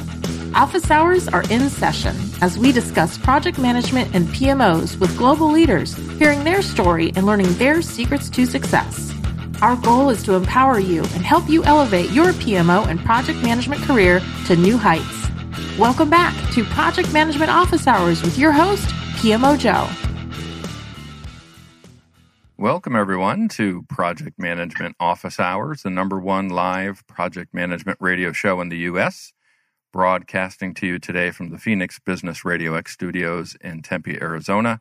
I'm your host, PMO Joe, and for the next hour, we'll be talking project management and mindfulness, a topic that we really haven't explored too much on the show. So I'm really excited to hear about that. I think today is also National Radio Day. So, for all of you radio broadcasters out there, uh, congratulations and uh, have a great day. Also, want to mention a few things that I have upcoming on August 25th. I'll be doing a live webinar on projectmanagement.com. We'll be talking about uh, empowering people to deliver results. Uh, top of mind for me this year to discuss with everyone. So you can catch that at 11 a.m. Eastern. While you're on that site, check out my Purpose Driven PMO webinar from last year. That's got over 7,000 views now and uh, has been pretty well received. Also, coming up September 10th, ASU, Arizona State University, is having their first annual Project Management Summit. That's from 8 a.m. to 11 a.m. here in Arizona. Uh, go out to uh, the PMO Squad website in the community section. You'll see a place to go register for that. And then September 14th through the 26th is the PMO Impact Summit, hosted by former guest Laura Barnard. Registration is free for that, and there's over 80 leaders from around the world. So that is a can't miss opportunity. Head over to PMOImpactSummit.com and register for that. Of course, I want to thank our sponsors, the PMO Squad, home of the purpose driven PMO. Visit thepmosquad.com and learn how they can support your project management team and help you get your PMO on the right track. Super excited today to have our guest, John McCaskill, join us. Thanks for joining us, John. If you could take a moment, please uh, share a little bit about yourself with our listeners. Sure, Joe. Uh, thanks for having me. First of all, uh, I appreciate it. And uh, like I was mentioning just before the show, hopefully the background noise is, is not too bad because I am literally pulled off of the side of the road in Laramie, Wyoming in my RV. Uh, my family and I are, are traveling the country right now as I just retired from the Navy at the beginning of this month. I've been in the Navy since 1996, uh, and 17 of those years I, I served as a, as a Navy SEAL uh, just retired, like I mentioned, as a as a Navy SEAL commander, and now I am uh, working with a nonprofit called Veterans Path, teaching mindfulness and meditation to veterans, and uh, and I'm also got a, a, side gig that I think we'll discuss. Uh, it's called Scrum on the Go. It's just a, a little project management um, tool that I've helped to create with some friends, John Davis, Beth Davis, and Saul Gomez, all of whom are Scrum and project management folks. So that's a little bit about me, uh, my family. We've got a little three year old girl and a one year old little boy. They are actually in a different vehicle, luckily, right now. and uh, and then I've got my dog sitting right here. But for those uh, who are not watching and just listening, both Joe and I have uh, red polo shirts on, so it's like we coordinated this. yes, it's, it's Red Shirt Day. So, well, yeah. th- thanks for joining us, John. And obviously, thank you for your service as well. Uh, much appreciated. Thank you. As uh, hopefully you know, and our listeners know, uh, we're proud supporters of veterans and, and organizations here, and our uh, nonprofit organization VPMMA, helping those service members and military spouses transition into civilian project management career. So, if nice anybody yes. is interested in that, you can check out thevpmma.org, and uh, we'd love your support. So, um, let's jump into what you talked about. You're on the road. What's so? What's life like post retirement? you're you're in an RV. You're traveling around. I mean, is this what uh, yeah. all retired Navy SEAL commanders do? no, no. Uh, this is uh, definitely uh, not what everyone does. It's a rarity. I, I, do have a few friends who are doing it simultaneously. Funny enough, but we're not all retired.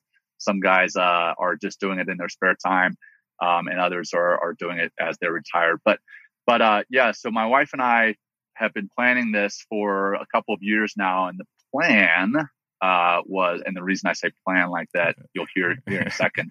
But the plan, as all project management professionals understand, it never goes as it was planned. Um, so we we plan to do it for six to twelve months on the road and uh, seeing all parts of the country. And we've been on the road since the beginning of July. We've been living in the RV since the beginning of May.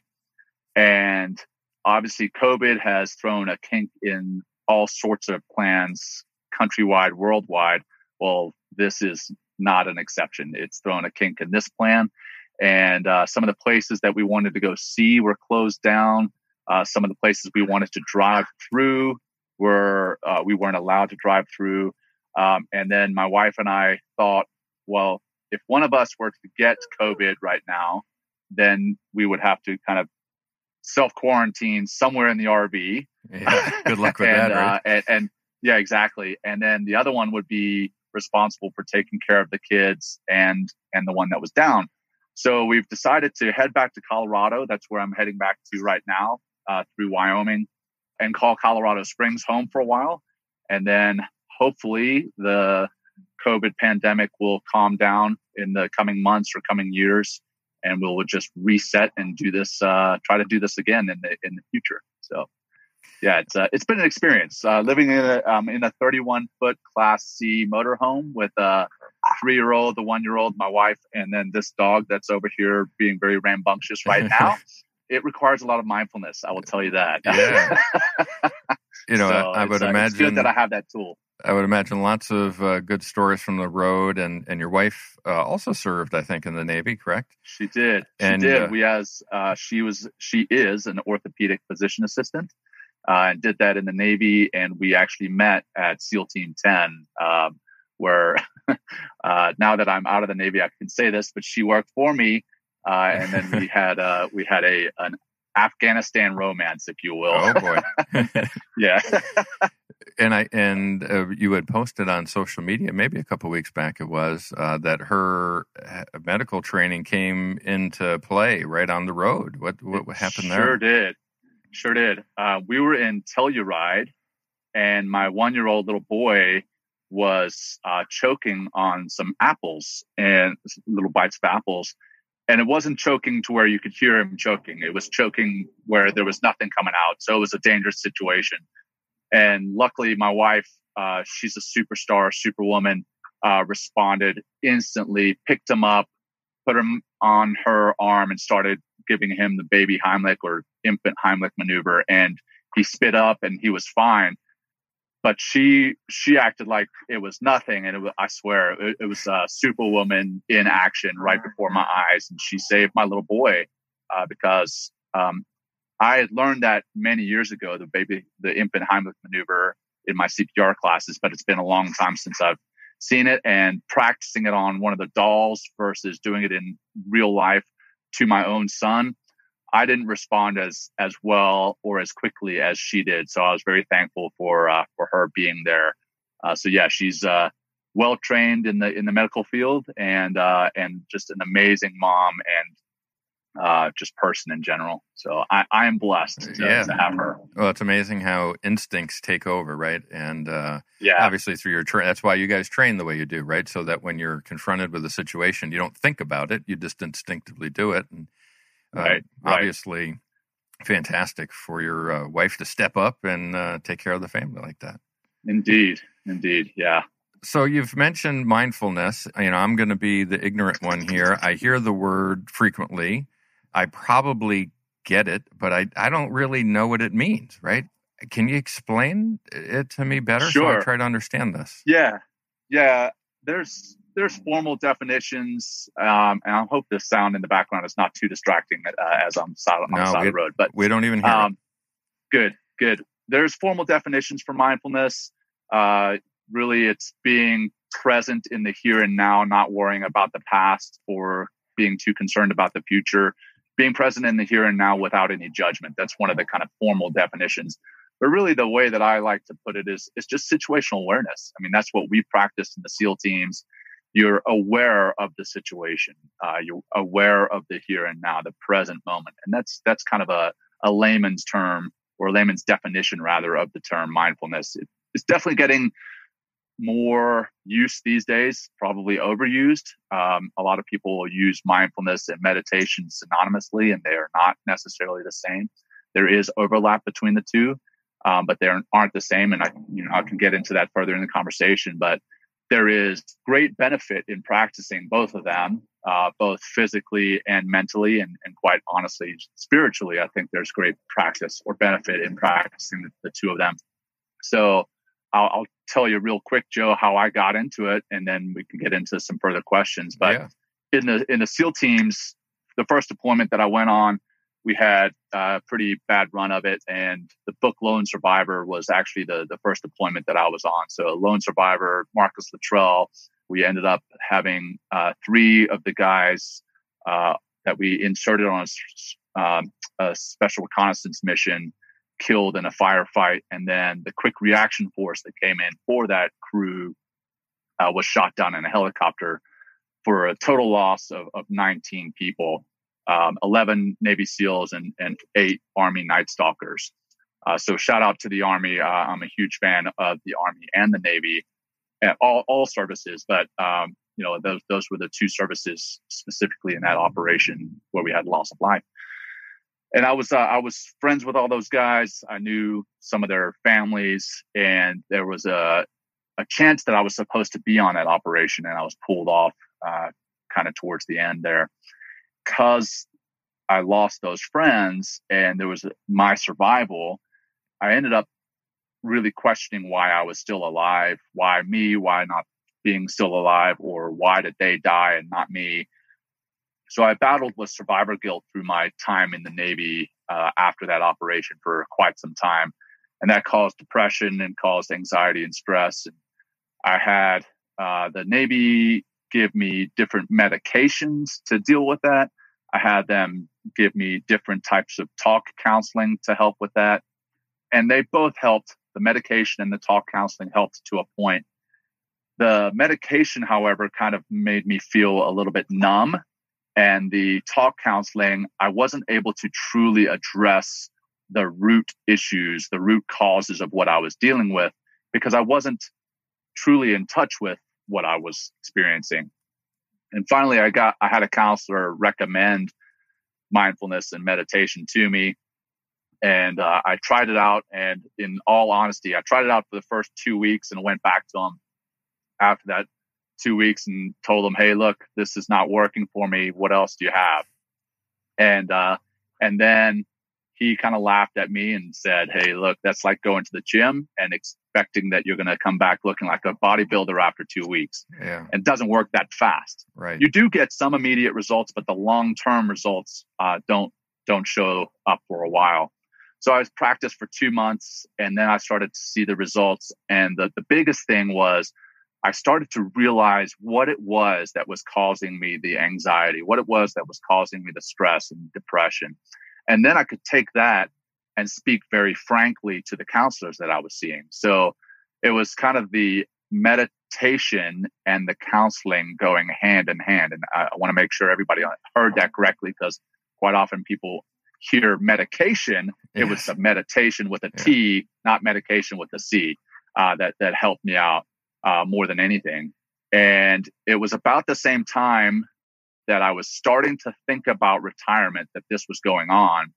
And I had a mentor of mine mention to me that I need to figure out what I was going to do after I retire. And I started to look at um, some of the bright and shiny objects that are out there for military officers as they retire. And none of the none of the professions really jumped out at me as something that I was passionate about. I, I like project management. I am not a PMP. I will be completely upfront about that, but I, I like thinking about projects, what goes into getting it, it, from the start to actually getting something built or done or accomplished.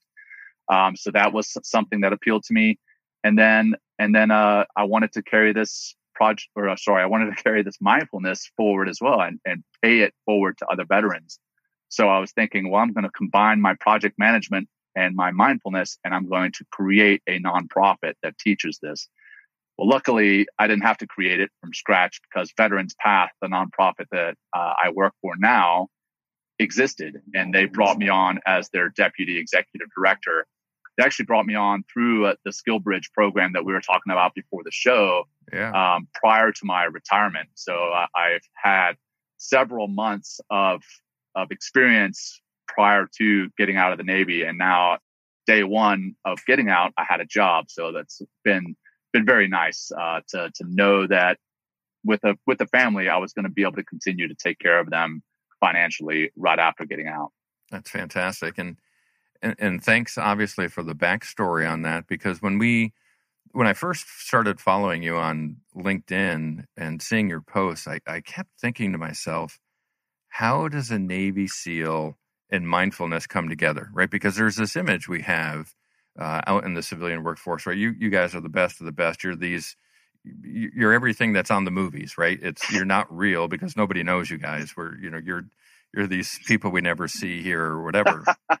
and then we right. we see movies, right? The Lone Survivor and, and, Chris Kyle story and all those sorts of things. Right, right. So you guys are these just heroes in our eyes.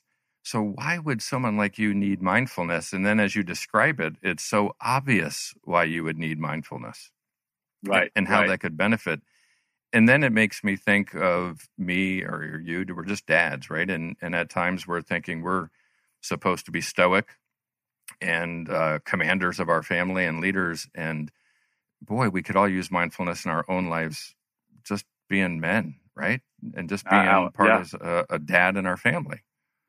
Yeah, absolutely. I actually had a discussion with a, a gentleman yesterday about what Veterans Path, our nonprofit, does uh, for for men specifically. Um, we do we do uh, retreats and we do mindfulness and veteran training for both men and women. But uh, this one gentleman asked me what what we do for men specifically, and he, and he said, "I think it's redefining what is masculine."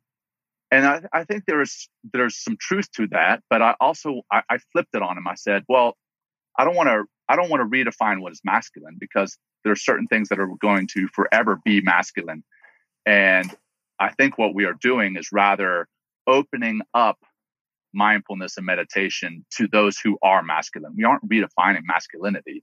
Right. So yeah, as as a as a mindfulness practitioner, as a mindfulness teacher, a lot of the time the stereotype or the image that pops into somebody's head is kind of a hippie or a monk. And uh, you know, we don't have anything against right. either one of those. I yeah. mean, I, I'm I, am i am friends with hippies and monks, and I am I'm a huge fan of both of them. But I don't fit that stereotype, and I'm I am neither one of them. And I want to bring meditation and mindfulness to a population that normally wouldn't be open to it. And I know that with my background, I can do that. So it, it definitely it lends to uh, to credibility amongst a more machismo crew, if sure. uh, if you will, um, when when I tell them my backstory, and then then I tell them, and now I'm a mindfulness teacher. So yeah, it's I, I I'm totally tracking with you about the uh, the different views of of Navy SEALs, and I'm not taking the traditional track for sure. But there, funny enough, there are several. Uh, Mark Divine is another SEAL who practices mindfulness and meditation, and he's got his own books written about it. So I'm I am certainly not the first, and I'm sure, uh, or I rather hope that I will not be the last. Well, I'm sure you're not because you're carrying on that message so well. But with Veterans Path, your podcast, uh, your social media activity, and and just your life practice, right? So I I doubt you'll be last, and and you're creating a great example for for others to follow in your footsteps. Um, Thank you. One thing you had also mentioned was the difference between mindfulness and meditation. What what is yes. that difference, right? What is uh, you know? Yeah. How do you describe that for us uh, layman folks out here? Sure. The the way I try to describe it is, um, if you know what a Venn diagram is, mm-hmm. I've got you know two circles, three circles, and they kind of overlap. Well, this one, this Venn diagram, if you can imagine in your mind, mindfulness being in one and meditation being another, and there being a little bit of overlap between the two of them. Meditation is where you're very intentional about setting aside some time to practice some form of meditation, whether it is mindfulness meditation or whether it's transcendental meditation, whether it's yoga nidra. There's there's many different types of meditation. I specifically focus on mindful mindfulness meditation. And that's kind of the overlap. So I defined mindfulness earlier in the show. Now I've defined meditation where you specifically set aside some time to do that. The overlap between the two that's mindfulness meditation. That's where you set aside some time very specifically to be mindful about what it is you're doing, about your experience, about your life. Um, so you may set aside two minutes, you may set aside 30 minutes to focus on your breath, focus on physical sensations that you're experiencing in the here and now. It might be sounds, it might be smells, maybe taste. You can even meditate with your eyes open and take in the the sights that you're seeing. That that is meditation. Um, sorry, my dog off to the side is really putting on a show. You can't see it, but she's putting on a heck of a show for me. hey, she's um, being quiet. It, That's great. Yeah, she is. She's a quiet dog. She's just full of energy. Um, but anyway, uh, I'm trying to be mindful about being focused on the show. So that's uh, that's the overlap between the two going back to mindfulness, I mentioned it's being present in the here and now and focusing on the here and now and not so much about the past or about the future. Um, you can be mindful in just about anything you do. I'm trying to be mindful in being here with you on the show right now, focusing on what on the questions that you're asking me, focusing on what I'm talking about.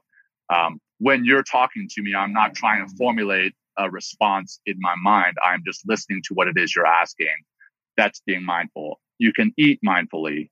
Whereas most of us every day, when we're rushing from one meeting to the next, we scarf down a cheeseburger in between meetings. And if somebody asks us at the end of the day, what did you eat for lunch? Most of us have trouble even remembering that we stopped for lunch mm. if we did stop. And then if you try to think about what you had, most of us can't even remember because we're so fast paced. Our life has become so fast paced that we're not being mindful about the things we're doing. And it extends about not being mindful in eating. You're not mindful in your relationships. You're not mindful in your conversations. A lot of the time, somebody will be talking to you and you're thinking about what's for dinner. You're thinking about your to do list. You're thinking about COVID 19 and how it's affecting the country and finances and health and safety. Uh, you know, the, the list is endless about what else is on our minds. But rarely are you 100% devoted to the conversation that you're having because we don't know how to we don't know how to be mindful that's the difference between mindfulness and meditation. They do go hand in hand but they aren't synonymous. So when somebody says are you practicing mindfulness? they don't mean are you sitting down to meditate? Um, and then when they say are you practicing meditation? they don't necessarily mean are you practicing mindfulness? So they're they're similar but they're not one and the same. Yeah, and I, uh, as you're speaking, right, I'm thinking, man, uh, my good thing, my wife Alyssa's not listening to the show today. Uh, she'd be like, "See, uh, somebody else is telling you the same thing, right?" I mean, we could be, you know, sitting in the, the living room, and uh, I'm on my phone, I'm playing a game or something, and we're having a conversation, or at least she's having a conversation, and I'm not practicing mindfulness, right? I'm responding to her questions, but if you asked me two minutes later what we talked about, I would have no idea, right? because Right. I'm distracted and, and really not being mindful. Um, so uh, we may not put this one, this podcast out for production because uh, Alyssa's going to let me have it. Uh, but boy, you're, it's so spot on, right? It, it- we we deal with this every day, and of course, this is a project management radio show, and I uh, we do the same thing running projects, right? We get so caught up in the noise of the project that so often we aren't mindful of the actual situations in front of us, right? Right, Um, right. And I think there's a lot to be learned from what you're talking here and how we can benefit. And that's why I wanted you to have, come on as well, because it's project management, as we find, is more people skills than it is the technical skills of executing the project. And the better we can get at the people side of it, the easier the technical will be. Um, so having uh, having you on to share this has been really beneficial. Um, yeah, well, I, I, I definitely think that the the two, though they don't sound like they go hand in hand, being mindful as a project manager, I think does. I've actually, when I was living in Virginia, and I was still on active duty, I went and spoke to the local PMI chapter uh, because I do believe, again, though they seem not related, they are. That you have to be mindful and pay attention to what is happening in every step of the project that you're that you're trying to work through so that you can ultimately get to the end goal without getting distracted uh, without getting anxious without getting worried you can still get through that project and i think that's critical Absolutely, and and you know, there's other Simon Sinek, right? He he uh, Yeah. kind of hit it big because uh, a recording of a talk he did at a PMI chapter, a Puget Sound PMI chapter, went viral. Right? I mean, it was the start of yeah of start with why yeah. Uh, so hey, you never know what happens when you do those PMI chats, right? right So you've mentioned Veterans Path. Uh, Tell us more about that organization and um, why it's so important and, and what they're doing to help veterans. Sure. So Veterans Path was actually founded in 2008 by two women, Lee Lester and Chris Fortin, out in Berkeley, California. And it was originally called Honoring the Path of the Warrior, uh, and then got rebranded as Veterans Path later. But Lee and Chris, they were anti-war. At one point, Lee actually marched against the Vietnam War. Many years later, uh, when guys and gals were going to um, Iraq and Afghanistan, they were coming back with post traumatic stress. They were coming back with military sexual trauma effects. They were coming back with some some loads that they were carrying. Lee and Chris realized that being anti-war doesn't necessarily mean being anti-military, and they realized that they could help veterans in dealing with these demons that they were uh, having. Uh, so they started small. They started teaching mindfulness and meditation to small retreats, and that slowly grew into a, a bigger thing where they were doing week long retreats, and eventually they started doing month long uh, or several month long retreats um, where you come in, do a do a week um, in person, then you are online for a few months, and then you come back for another uh, check in at the end. And people that were going through these programs were having profound effects. They were really starting to go from being depressed or almost stressed to the point of debilitation to being really high performing individuals, really ha- much happier, finding the, a sense of peace, acceptance, transformation, and honor. And that's actually where the word path in Veterans Path comes from peace, acceptance, transformation, and honor. And that's what veterans were able to find through mindfulness and meditation. And what Veterans Path does is they, they teach that to the veterans, typically in outdoor settings, so that they can kind of get their minds cleared. And then they also connect those veterans to develop a sense of community because that's so important. As you're getting out of the military, you've been a part of this community for four years, 10 years, however long you've been in. And that's the sense that you feel a camaraderie, that the people you feel a camaraderie with. And then you leave. And Veterans Path helps to connect veterans with other veterans uh, to, to de- develop that sense of community. What we do now, uh, we've been doing those retreats that I mentioned, uh, but COVID uh, has also thrown a wrench in those plans, and we've started to go to online. So, Joe, I think you probably see me posting in the past few weeks about online meditation and mindfulness training specifically for veterans and currently serving military members. We've started that with a partner, eMindful. eMindful is a platform where uh, it's it's a meditation platform, meditation app, much like the the other ones out there. But they offer both recorded, pre-recorded stuff and live teachers. The benefit of having the live, I mean, live virtual, like over Zoom uh, or Cisco, uh, WebEx, having a person there on the other end is at the end of the mindfulness session, you can ask questions and, and really delve a little bit deeper than just doing the meditation that's been pre-recorded they do offer those as well, but uh, we we've gone with uh, the teachers for, for our online stuff. So that's uh, that's what we have with Veterans Path now until uh, COVID starts to again kind of uh, lessen its effects on society, and we were able to do more face to face. We'll go go back to those face to face and outdoor kind of wilderness retreats.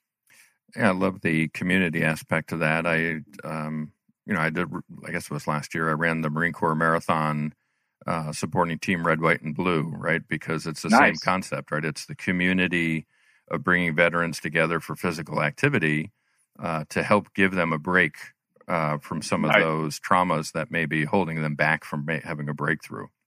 So to hear right. Veterans right. Path, same thing. I mean, that's uh, awesome. Right? I love that. I've run I've run that Marine Corps marathon, and uh, that last point two up the hill towards the Iwo Jima uh, monument is brutal. Uh, it, it's really heartbreaking you, when you see that at the end. But hey, good job. And, and Team Red, White, and Blue, I'm a huge fan of. As a matter of fact, one of the uh, ambassadors for Team Red, White, and Blue, Janelle McCauley, she's a Air Force, uh, former Air Force Lieutenant Colonel, also a big mindfulness practitioner. She works with Veterans Path as well. Um, so lots of overlap in the uh, in the different organizations. Absolutely, yeah. That uh, I'm sure you did better on that marathon than I did. I about uh, I guess it was mile eight. My knee just gave out on me. Right, so you you don't quit. Right, when you run a marathon, you run the marathon. Yeah. Uh, right. But, but knowing the last point two is going to be so tough, I actually walked from 25 to 26 so I'd have enough steam to make sure I could run the, the, the last point two that's a tough point too. It is a tough point too. yes, everyone forgets the point two except the people running, right?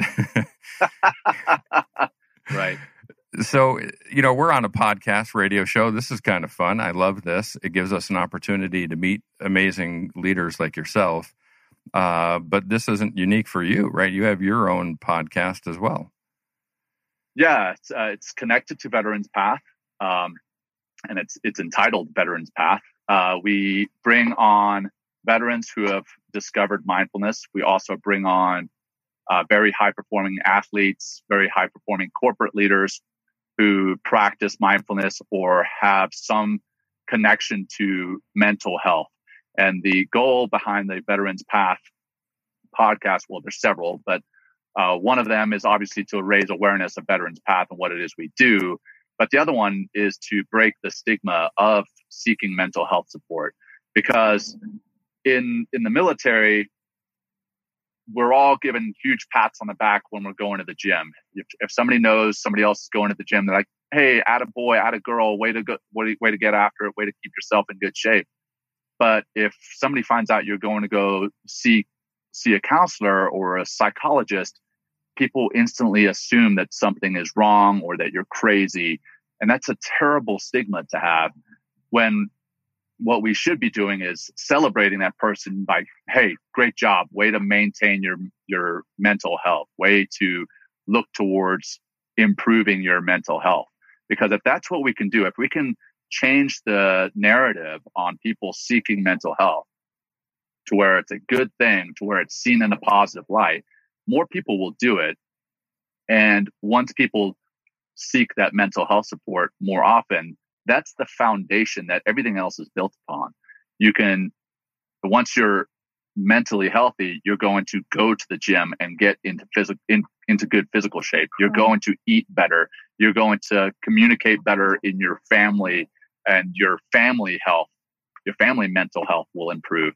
And I think that's so important with, uh, with veterans, with the challenges, the unique challenges that we have when I say veterans, I mean both those who have hung up the uniform and those who are still currently serving. The unique challenges that we have with deploying away from our families into combat zones, into the face of danger, that weighs on the families as well. Sure. So if we can get the mental health of the service member or the veteran improved, ideally we can improve the mental health and the communication, the relationship relationships of the family as well. So there's uh there's many layers to it, but that's that's kind of the idea behind Veterans Path. We've had some phenomenal guests on there, some some really famous mindfulness teachers and uh, and and meditation teachers. We've had some uh, gold medalists. We've had NFL players. So we've had we've had quite a selection of, of folks on there, and it's it's a kind of a passion project of mine, the, the podcast. So thank you for bringing that up and Absolutely. allowing me to share that. Is, is it um, live now or you you're kind of in a hiatus what's the status of that and, and is it on Yeah. all you know apple podcasts is it on all the different platforms It's uh, it uh, is it is on Apple and Spotify and uh, you know all the different major podcast platforms. It is. I am taking a hiatus between season one and season two. The the goal behind season two was to actually interview veterans live as I was traveling around the country. Uh-huh. Uh, but as we've kind of changed this whole RV trip, we're we're going to change back to what what I was doing before, where I I interview uh, folks via Zoom, much like you are interviewing me, and then put that up uh, on on the podcast. And we it is it is both a video and audio podcast. About halfway through season one, I figured out how to do video, uh, and and so it's on YouTube as well under under Veterans Path. Well, it sounds like us. We just figured out the video a few episodes back as well. So yeah, it's it's great to have a face, right? Not just the voice. Yeah, yeah. The the face, the the uh, body language. You you get so much more by watching the conversation. It's it's funny when you think about it that you're watching a conversation between two people, but really when you see it and you see the like the body language and the the smiles, the laughs, it's a lot more than just the audio. Obviously, the the audio side is great if you're driving. You don't want to be watching the video side, Right, yeah. But uh, I, I think there's just so much more in, in the video side of things. You know, one thing uh, you mentioned I wanted to touch on also is you had talked about veterans and active duty. Uh, my oldest son is a senior in high school, and he's planning to go into the Navy next year. So it's in the recruiting process as well, right? So he was seeking a counselor or seeing a counselor, and part of it is to help prepare him to make sure he's mentally ready to go in and participate in the military. And during the recruiting process, right, they want those records and they want to make sure that he's a stable individual. And, right. uh, you know, part of my concern was he's actually doing this to become more stable, right? As Right. and be a better recruit. And will that be seen as a negative, kind of like you said, right? If he's he's going to the gym and he's uh, working out and he's getting his ASVABs ready, and that's all pat on the back, attaboy. But the, Yeah. but the the visual you talked about, the face on the recruiter, right? His look changed when we said, well, he's he is going to counseling. Yeah. And how do Yeah, we get that more accepted, right? I mean, how do, how does this Right. become mainstream and approved within society? Yeah. Well, that that's kind of the mission here. Uh, is is not only my my podcast, and not only Veterans Path, but my getting on other podcasts like yours is spreading this message uh, across uh, the the across society, really, not just the military, but but across society that that it is okay, and not only is it okay, but it should be encouraged to to seek that mental health support. The Navy, funny you should mention, they have a program at boot camp called the the Warrior Toughness Program, and uh, it was created by. And when I tell you this, it sounds kind of like a, a, joke, but it was created by a, a Navy SEAL a Navy chaplain, and a Navy psychologist. So the joke with this one Navy SEAL who actually came on Veterans Path podcast a while back um, is a Navy SEAL, a chaplain, and a psychologist all walk into a bar. What what comes out of it? Well, what comes out of it is the Navy Toughness Program. Uh, so Navy, well, you know, when your son joins the Navy, he'll be going through the Warrior Toughness Program because it is something that includes mindfulness and meditation. The reason I brought it up. Um, they they actually teach that now at Navy boot camp because um, a couple years back we had several uh, Navy ships collide. We had Navy ships running aground, and when that was happening, there were some sailors who were catatonic. They they were not responding to this this trauma, and the idea is that bringing mindfulness and meditation into the warrior toughness program will actually help them to respond more rationally in a traumatic event than for them to go catatonic. Yeah. I love that. Uh, it, and it's great to see, I guess, maybe a modernization of the forces, maybe as a way to look at that, right? And bringing right situational awareness, mindfulness into their training program as well. So that's awesome. As a dad, right? right that's comforting right. to hear, right? Because you're always uh, concerned when your your son's going to go off and join the service. Sure. Well, yeah. Uh, I mean, I can only imagine. Uh, now that I've got my three year old little girl and a one year old little boy, my mom always tells me that she still sees me as the little as a little boy. Uh, and in my mind now, I imagining my daughter joining the services or my son joining the services. I'm like, in my mind, you're always going to be a little boy, a little girl, and uh, I, I, can only imagine the uh, the feelings and emotions that you as a as a parent experience. So mindfulness meditation may be helpful with that aspect as well. yes. Yeah. My wife and I at the recruiting station, I think we're in two different mindsets, right? I was the proud dad and my wife was the concerned parent, right? So it was. Uh, sure. Uh, but, you know, hey, that's. Uh, we need people like yourself and my son that are going to ser- serve our country and keep us safe. So, indeed, uh, hats off to both of you. Um, well, thank you. So another thing I wanted to touch on, we we kind of talked about it a little bit. Here we've got the video, so I'm going to bring up uh, this, uh, the Scrum on the Go board. Yes, sir. The uh, so for us in the project management world, right? Everybody uh, has a good idea Scrum. How did this right. idea come about? You mentioned some partners that you're working with on that to support yeah. this. So yeah, Beth Davis and John Davis are both Scrum teachers. I got my Scrum Master and Scrum Scrum product. I'm sorry if you can hear my dog; she's really whining here. She but, just uh, wants in on the so, conversation. Uh, yeah, she does. Uh, my Scrum product owner certification. I was really brought into Scrum and uh, turned on to it by a friend, and I really started enjoying practicing it at work. I, I started implementing it in in my Navy work and another another really good friend of mine was teaching it uh, to his Navy EOD team that he was the commander of, and to see it started starting to be used in the military, I was I was really impressed. But then I, I saw that because we were all working in secure spaces, um, it's you couldn't carry these boards home with all the sticky notes on them. Um, so I I made a comment to one of my friends. I was like, man, wouldn't it wouldn't it be great if if we could make this a small thing and each person could have their own scrum on scrum on the go board? And it was all it's kind of said in jest initially. Yeah. and uh and he was like yeah it would be. And guess what? If you could fold it and make it metal it would be even cooler. And i was like oh man i think we might be onto something here. So we we created the the scrum on the go board. Uh, we started it like any entrepreneur uh, would uh, with a with a minimum viable product, the MVP, and uh, like literally it was it was like uh, I bought a a dry erase board, folded it in half, and I was like, okay, this is the this this is the MVP. Let's see if it works. And I started using it around this co-working space where I was working, and people started asking me what it was, and I was like, okay, so there's some interest. Yeah. So let's uh, let's see if uh, about manufacturing one. So we we ended up uh, manufacturing a folding metal board, um, and then putting stickers with with the backlog, the do, the doing and done on it. That was our our second version, and that that's still available. I have seven of those left still on Etsy uh, for sale because that's that's where that was the next stage. Okay, okay, let's sell them online. And I sold them on Etsy, and you know was marginally successful with that.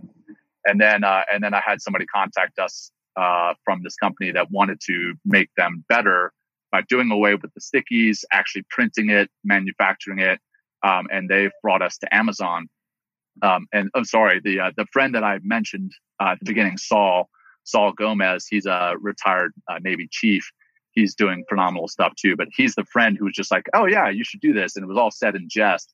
And now it's it's kind of taken off into something that uh, that I hope becomes even more successful, and that all project managers and scrum masters, scrum product owners will uh, will all own one at some point. That's kind of my vision. yeah. Well, I can say I bought three of them. Right. So I am. Yeah, yeah, I, I will be your advocate, and I will uh, pitch this for you all day long. I use it for my my businesses, right, to organize my work. Um, it it fits in my backpack. Uh, it's very easy to use. We have one, uh, my son, who I mentioned, right, trying to go into uh, getting ready for the military he's putting all his activities on there so that he's tracking his work that way. Excellent. And then we have another Great. one that our family's using, right? Just for different things we have, especially four kids at home trying to do school, uh, my wife and I trying to do our work and trying to take care of things. Right. It just helps you be organized, right? And it's not well, that's, overburdening. That's good right? to hear. Yeah, it, it's yeah. it's not just. I mean, obviously, the start of it is the Scrum project management tool, but man, right. b- bring it home. Use it at home. It's, yeah, it's a great tool. It's, it's, it's nice to have it handy and always visible, right? So you have it there on your desk uh, right now. And when I when I started marketing it on LinkedIn, I had a lot of people say, "Well, why can't I just use this? Why can't I just create an app that does this or have it on my computer?" Well, that's that's the whole point. Is that if you have it on your computer, if you have it on uh, an app, as soon as you open up your phone, it's going to get lost behind 35 other apps, or it's going to get lost on your computer behind PowerPoint. Or if you're like us and you're in the military and you have this on your computer, you can't bring it home because it has, because you're working in a secure space. Whereas what you have in front of you there now, Karen, Joe had it a second ago, you can carry that back and forth. Obviously, you wouldn't want to write anything classified on it, but you can bring that into secure spaces. You can bring it out of secure spaces. You can use it when you're not using your phone. You can use it when you are. You can have it up in front of you, in, in front of your computer, while you have your PowerPoints, while you have your emails and everything else. The work is visible. So that that's the kind of the beauty behind it. And going back to your having three of them, I have I myself have two of them. I have a personal one and a work one. My wife has one, and then even our nanny, uh, when we lived in Virginia, she saw us using one, and she was like, "You know what? I would, I would like one of those. so I made my nanny one too, and uh, and she's been using it with great success. And you know the uh, the we talked men we talked earlier about project management and mindfulness kind of tying together. This thing also helps you uh, to to de-stress and to be mindful about what is going on right now because it's got the stickies on it that you don't move to the doing column until you're ready to actually work on it and that makes you be more mindful about actually working on that specific task rather than trying to get 15 tasks all done at once and multitasking and then never actually accomplishing those tasks. The, the Scrum on the board, Scrum on the Go board helps you to focus and get through those tasks kind of one or two at a time.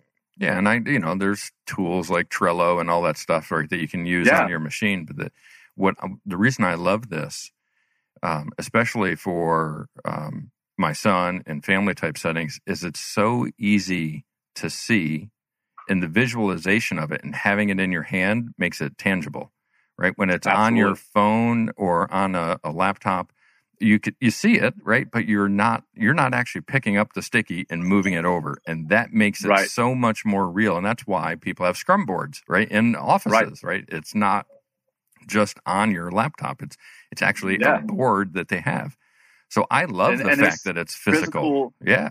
Yeah. And there's physiological proof that, you know, actually touching a sticky and moving it from one column to the next, you get that dopamine hit. Whereas on your phone, if you just check it off and say, okay, yeah, it's done, you still get a little bit of dopamine, but tactile, the tactical, tactile sensation of touching that sticky is dramatically more than than checking something on your phone. And you're less distracted because you you're not doing it on your phone. Absolutely. You know, we we try to have a, a, few veterans on our show every year, and in large part because I am so committed to the veterans um, and well, providing. You yes, you're welcome. Uh, but serving those who serve us, right, is is what we all should be practicing.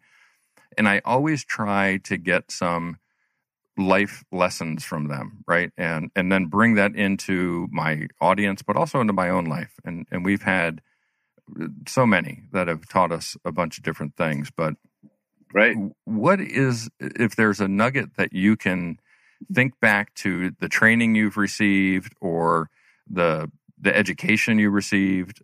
What is it that you can bring to the listeners, maybe as as a kind of a golden nugget from Jon Macaskill of military training gave me something that maybe it wouldn't have got otherwise? Yeah, wow. Sorry to there's, stump you on that one. no, no, you you haven't stumped me. I uh, I would say that there's a lot of nuggets out there. I'm just trying to think of the golden one. You know, I, I think the nugget, and I don't I, I don't think this is military specific. I think it's just leadership specific. Is that you should always be learning, learning from the good and the bad examples. So in my time 24 years in the military uh, i ran into some phenomenal leaders that I took lessons from, and I ran into some some folks who were, I'll just say, less than phenomenal. And with that, I I always had a notebook in my pocket or you know uh, in on my desk, and I would write down little lessons, uh, little what we call after action reports or lessons learned, and I would write these down about what to do from the good leaders and what not to do from the bad leaders. So um, I guess if I had one golden nugget to share, it would be um, have a growth mindset and always be willing to learn from from those around you, whether it's learning what to do or learning what not to do. Yeah, that's awesome. Yeah, I when I talk project management or do my own webinars or or, or do coaching, I, I always bring up the fact that as youth, we're trained, we're coached, we're given leadership and for some reason people snap their finger at 18 or 21 and think now you have it and, and we and we don't do that anymore. And what i love about the military from all the interaction i have with people through vpmma and just conversations is they carry that forward right? You constantly are being trained you're constantly being coached you're constantly being led. So that to me is the, is a differentiator right between the corporate world and the the military and yes, sir. how do we bring that right? How do we get that back into corporate world right? How do we let adults know it's okay to have a coach? It's okay to have somebody try to teach you something new. We, i don't know everything. I'm constantly seeking right. out guidance. And, and, to me that's yeah, the strength I mean, of the military. A lot of the time we're all reading.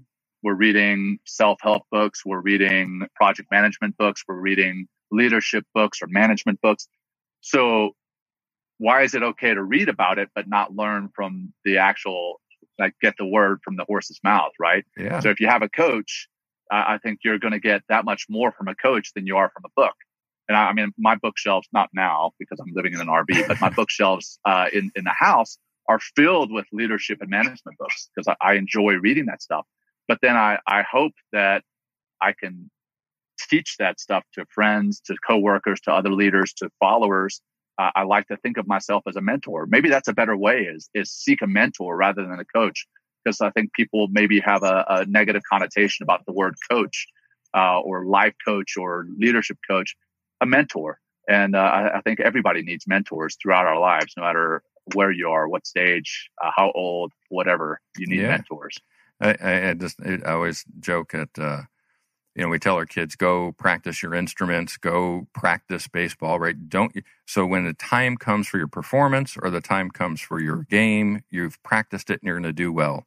Yet I right. never see anybody in a corporate setting practicing. And, and we wonder True. why projects fail half the time. It's because we never practice them. We're constantly out there trying to do it without practice. So I, I'm on, uh, I'm on my uh, leadership horse here of how do we bring practice back into corporate world and learn from our lessons of the youth, right? And, and understand that there's value there. Right. We'll see if I get Right. success with that. Who knows? uh, but but it's uh, that's part of my luck. empowering people to deliver results. Is right. Is empower them, give them the tools to be successful, and practice is one of those tools. Well, we are uh, absolutely coming up on uh, on the end of our hour here, so this went by super fast. And the other thing I want to mention is you mentioned books and reading. I just um, we just got Jocko Willink's book on Oh, yeah. leadership. Which one? Uh, oh, geez, it, the Got first two. It's got uh, extreme leadership and the dichotomy of leadership. the, the extreme leadership one. That's the one uh, Yeah. we just picked up.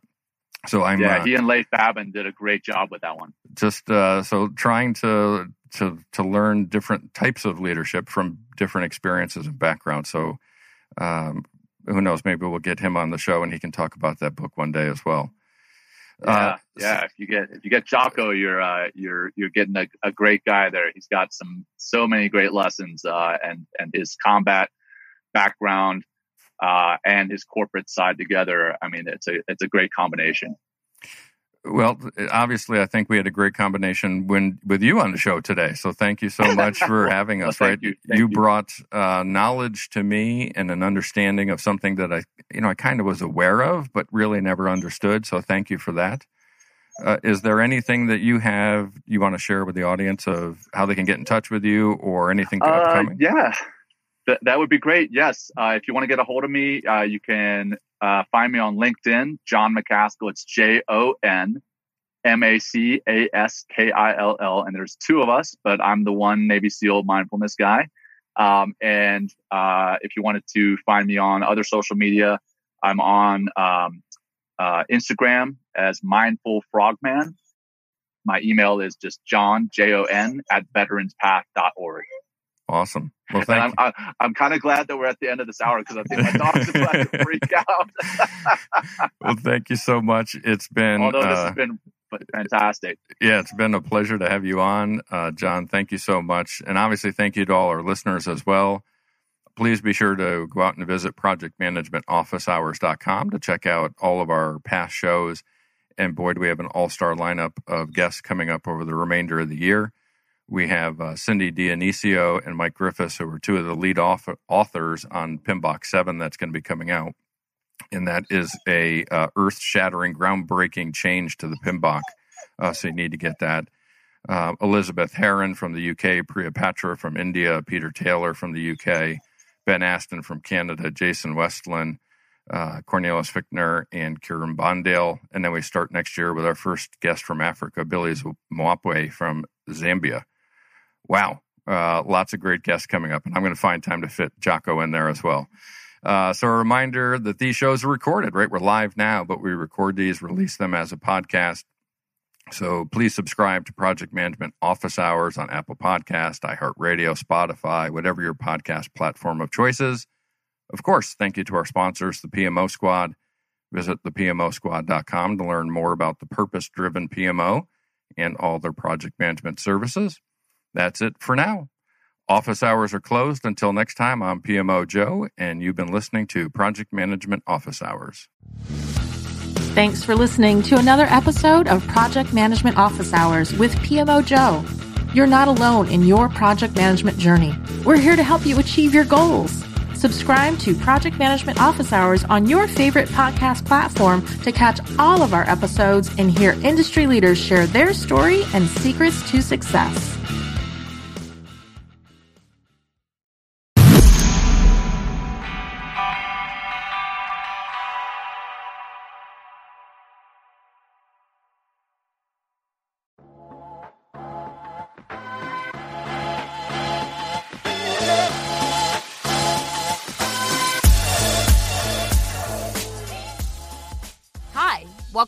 Hours with College Fashionista. It's Amy Levin here. Today's guest is Joanne Wilson, co founder of Gotham Gal Ventures and female entrepreneur. We chat about what investing really is and how to get your foot in the door upon graduation. Listen up and enjoy. So, I'd love to just get right into it and have you talk a little bit about how you kind of started your investments in young businesses and, and what even interests you in, in starting what you're doing today? I mean, I've had a long career, and um, I would say that I have not gone about my career in your typical trajectory that I think most people of my generation did, you know, which is you graduate from college, you get a job, you just keep going up the cycle. A lot of women got off the train, had their kids, and then couldn't figure out how to get back to work, or you had ones that did part time, or ones that never, you know, stopped working. And, you know, the kind of job opportunities that were available when I graduated are very different than the multiple opportunities that are available now. And so I have had probably 16 or 17 lives in regards to a career.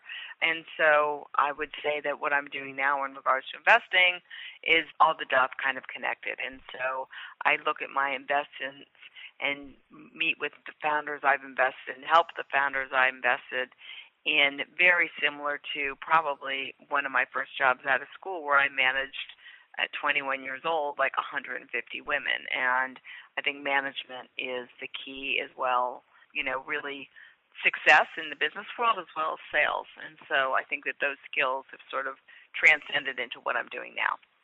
And I think that those are important skills, entrepreneur or not, right? Because you need to be able to advocate for yourself, even if you're working for a company. I think you a you need to advocate for yourself, and b is you need to be able to work with other human beings. You know, you can have fantastic founders that have terrible people skills, and at one point it's going to come back to haunt you. Right. What would you say sets an entrepreneur apart from someone who's not an entrepreneur? I think most entrepreneurs are not hireable. That's really funny. you know, I just don't think they're very hireable true. you know, I mean that is that um they just cannot work for somebody else. They have to do their own thing. They run at their own pace and they're full of new ideas and concepts and they're great at executing on them. And so I think I remember years ago I moderated a panel with four women entrepreneurs and I asked all of them if this doesn't work out what would they do and they all started laughing. They're like, "Uh, yeah, we'd start another business." Because they couldn't work for anyone else. And I think it's a it's a, it's a certain breed of person. Can you easily identify when a company is going to be successful or not? Well, you know, I'm a really early stage investor. So, you know, you're talking about out of like the 110 plus businesses I've invested in, I'd say a good 65, 70% of them I probably gave their first dollar to. So what we're really talking about is people. A really great entrepreneur is going to figure it out even though the business model might not be perfect. And so for me, when I invest in someone, A, I'm investing in the person. Obviously, it has to be a company or a business model that I believe like makes sense and is filling a void that very few people are doing that I can see why we got to start it today so that 5 years from now it's big and it's doing what it's supposed to be doing but it might end up going through many different iterations as it evolves but a really good entrepreneur is going to figure that out Yeah. And I look back and I think about College Fashionista when I started it to what it is now and how many turns it's taken and right it's it's so impossible for companies when they start to think that like they're going to follow that same path. And I look at that when I hire people on my team like sometimes they don't necessarily have the resume or the skill that I necessarily need for that role, but if I like intuitively feel good about them, I know that they're going to be fantastic. I say to people all the time, if you see a red flag, you don't need to know what the flag is. As long as you see it, you can avoid it. I mean, I've had people say, I just knew that wasn't the right person. That wasn't the right hire. That wasn't the right idea. I couldn't articulate why, Yep. but I, I just knew. And, you know, you should trust your gut. Yeah. I completely agree. What investment have you been most proud about to date? You know, I love all my investments. They're all they're like all my children. I mean, there is no one I could point to. Uh, it's really gratifying seeing many of them that I was involved with four or five years ago, and now raising significant funds and having success that they had saw for themselves when they began the business. That's really rewarding. I mean, I think a classic you know, feel good is I remember going to a board meeting and and I was first dollar in a company and I walked upstairs for the board meeting and they had moved into offices and I got up on the elevator and you know you see the name of the company on the wall and there's like you know 75 people sitting in the room working. And that is incredibly rewarding. It's like wow this is amazing. Like I was here when there was just the entrepreneur in me. And so that's pretty cool. Yeah and it's so special that you get to see that with many different businesses, I can imagine that continues to motivate you to do what you do. Yeah, I mean, it is incredibly rewarding. And so I feel as uh, I'm very entrepreneur friendly. I mean, I want to see these people succeed. And of course, I want to have success with alongside them.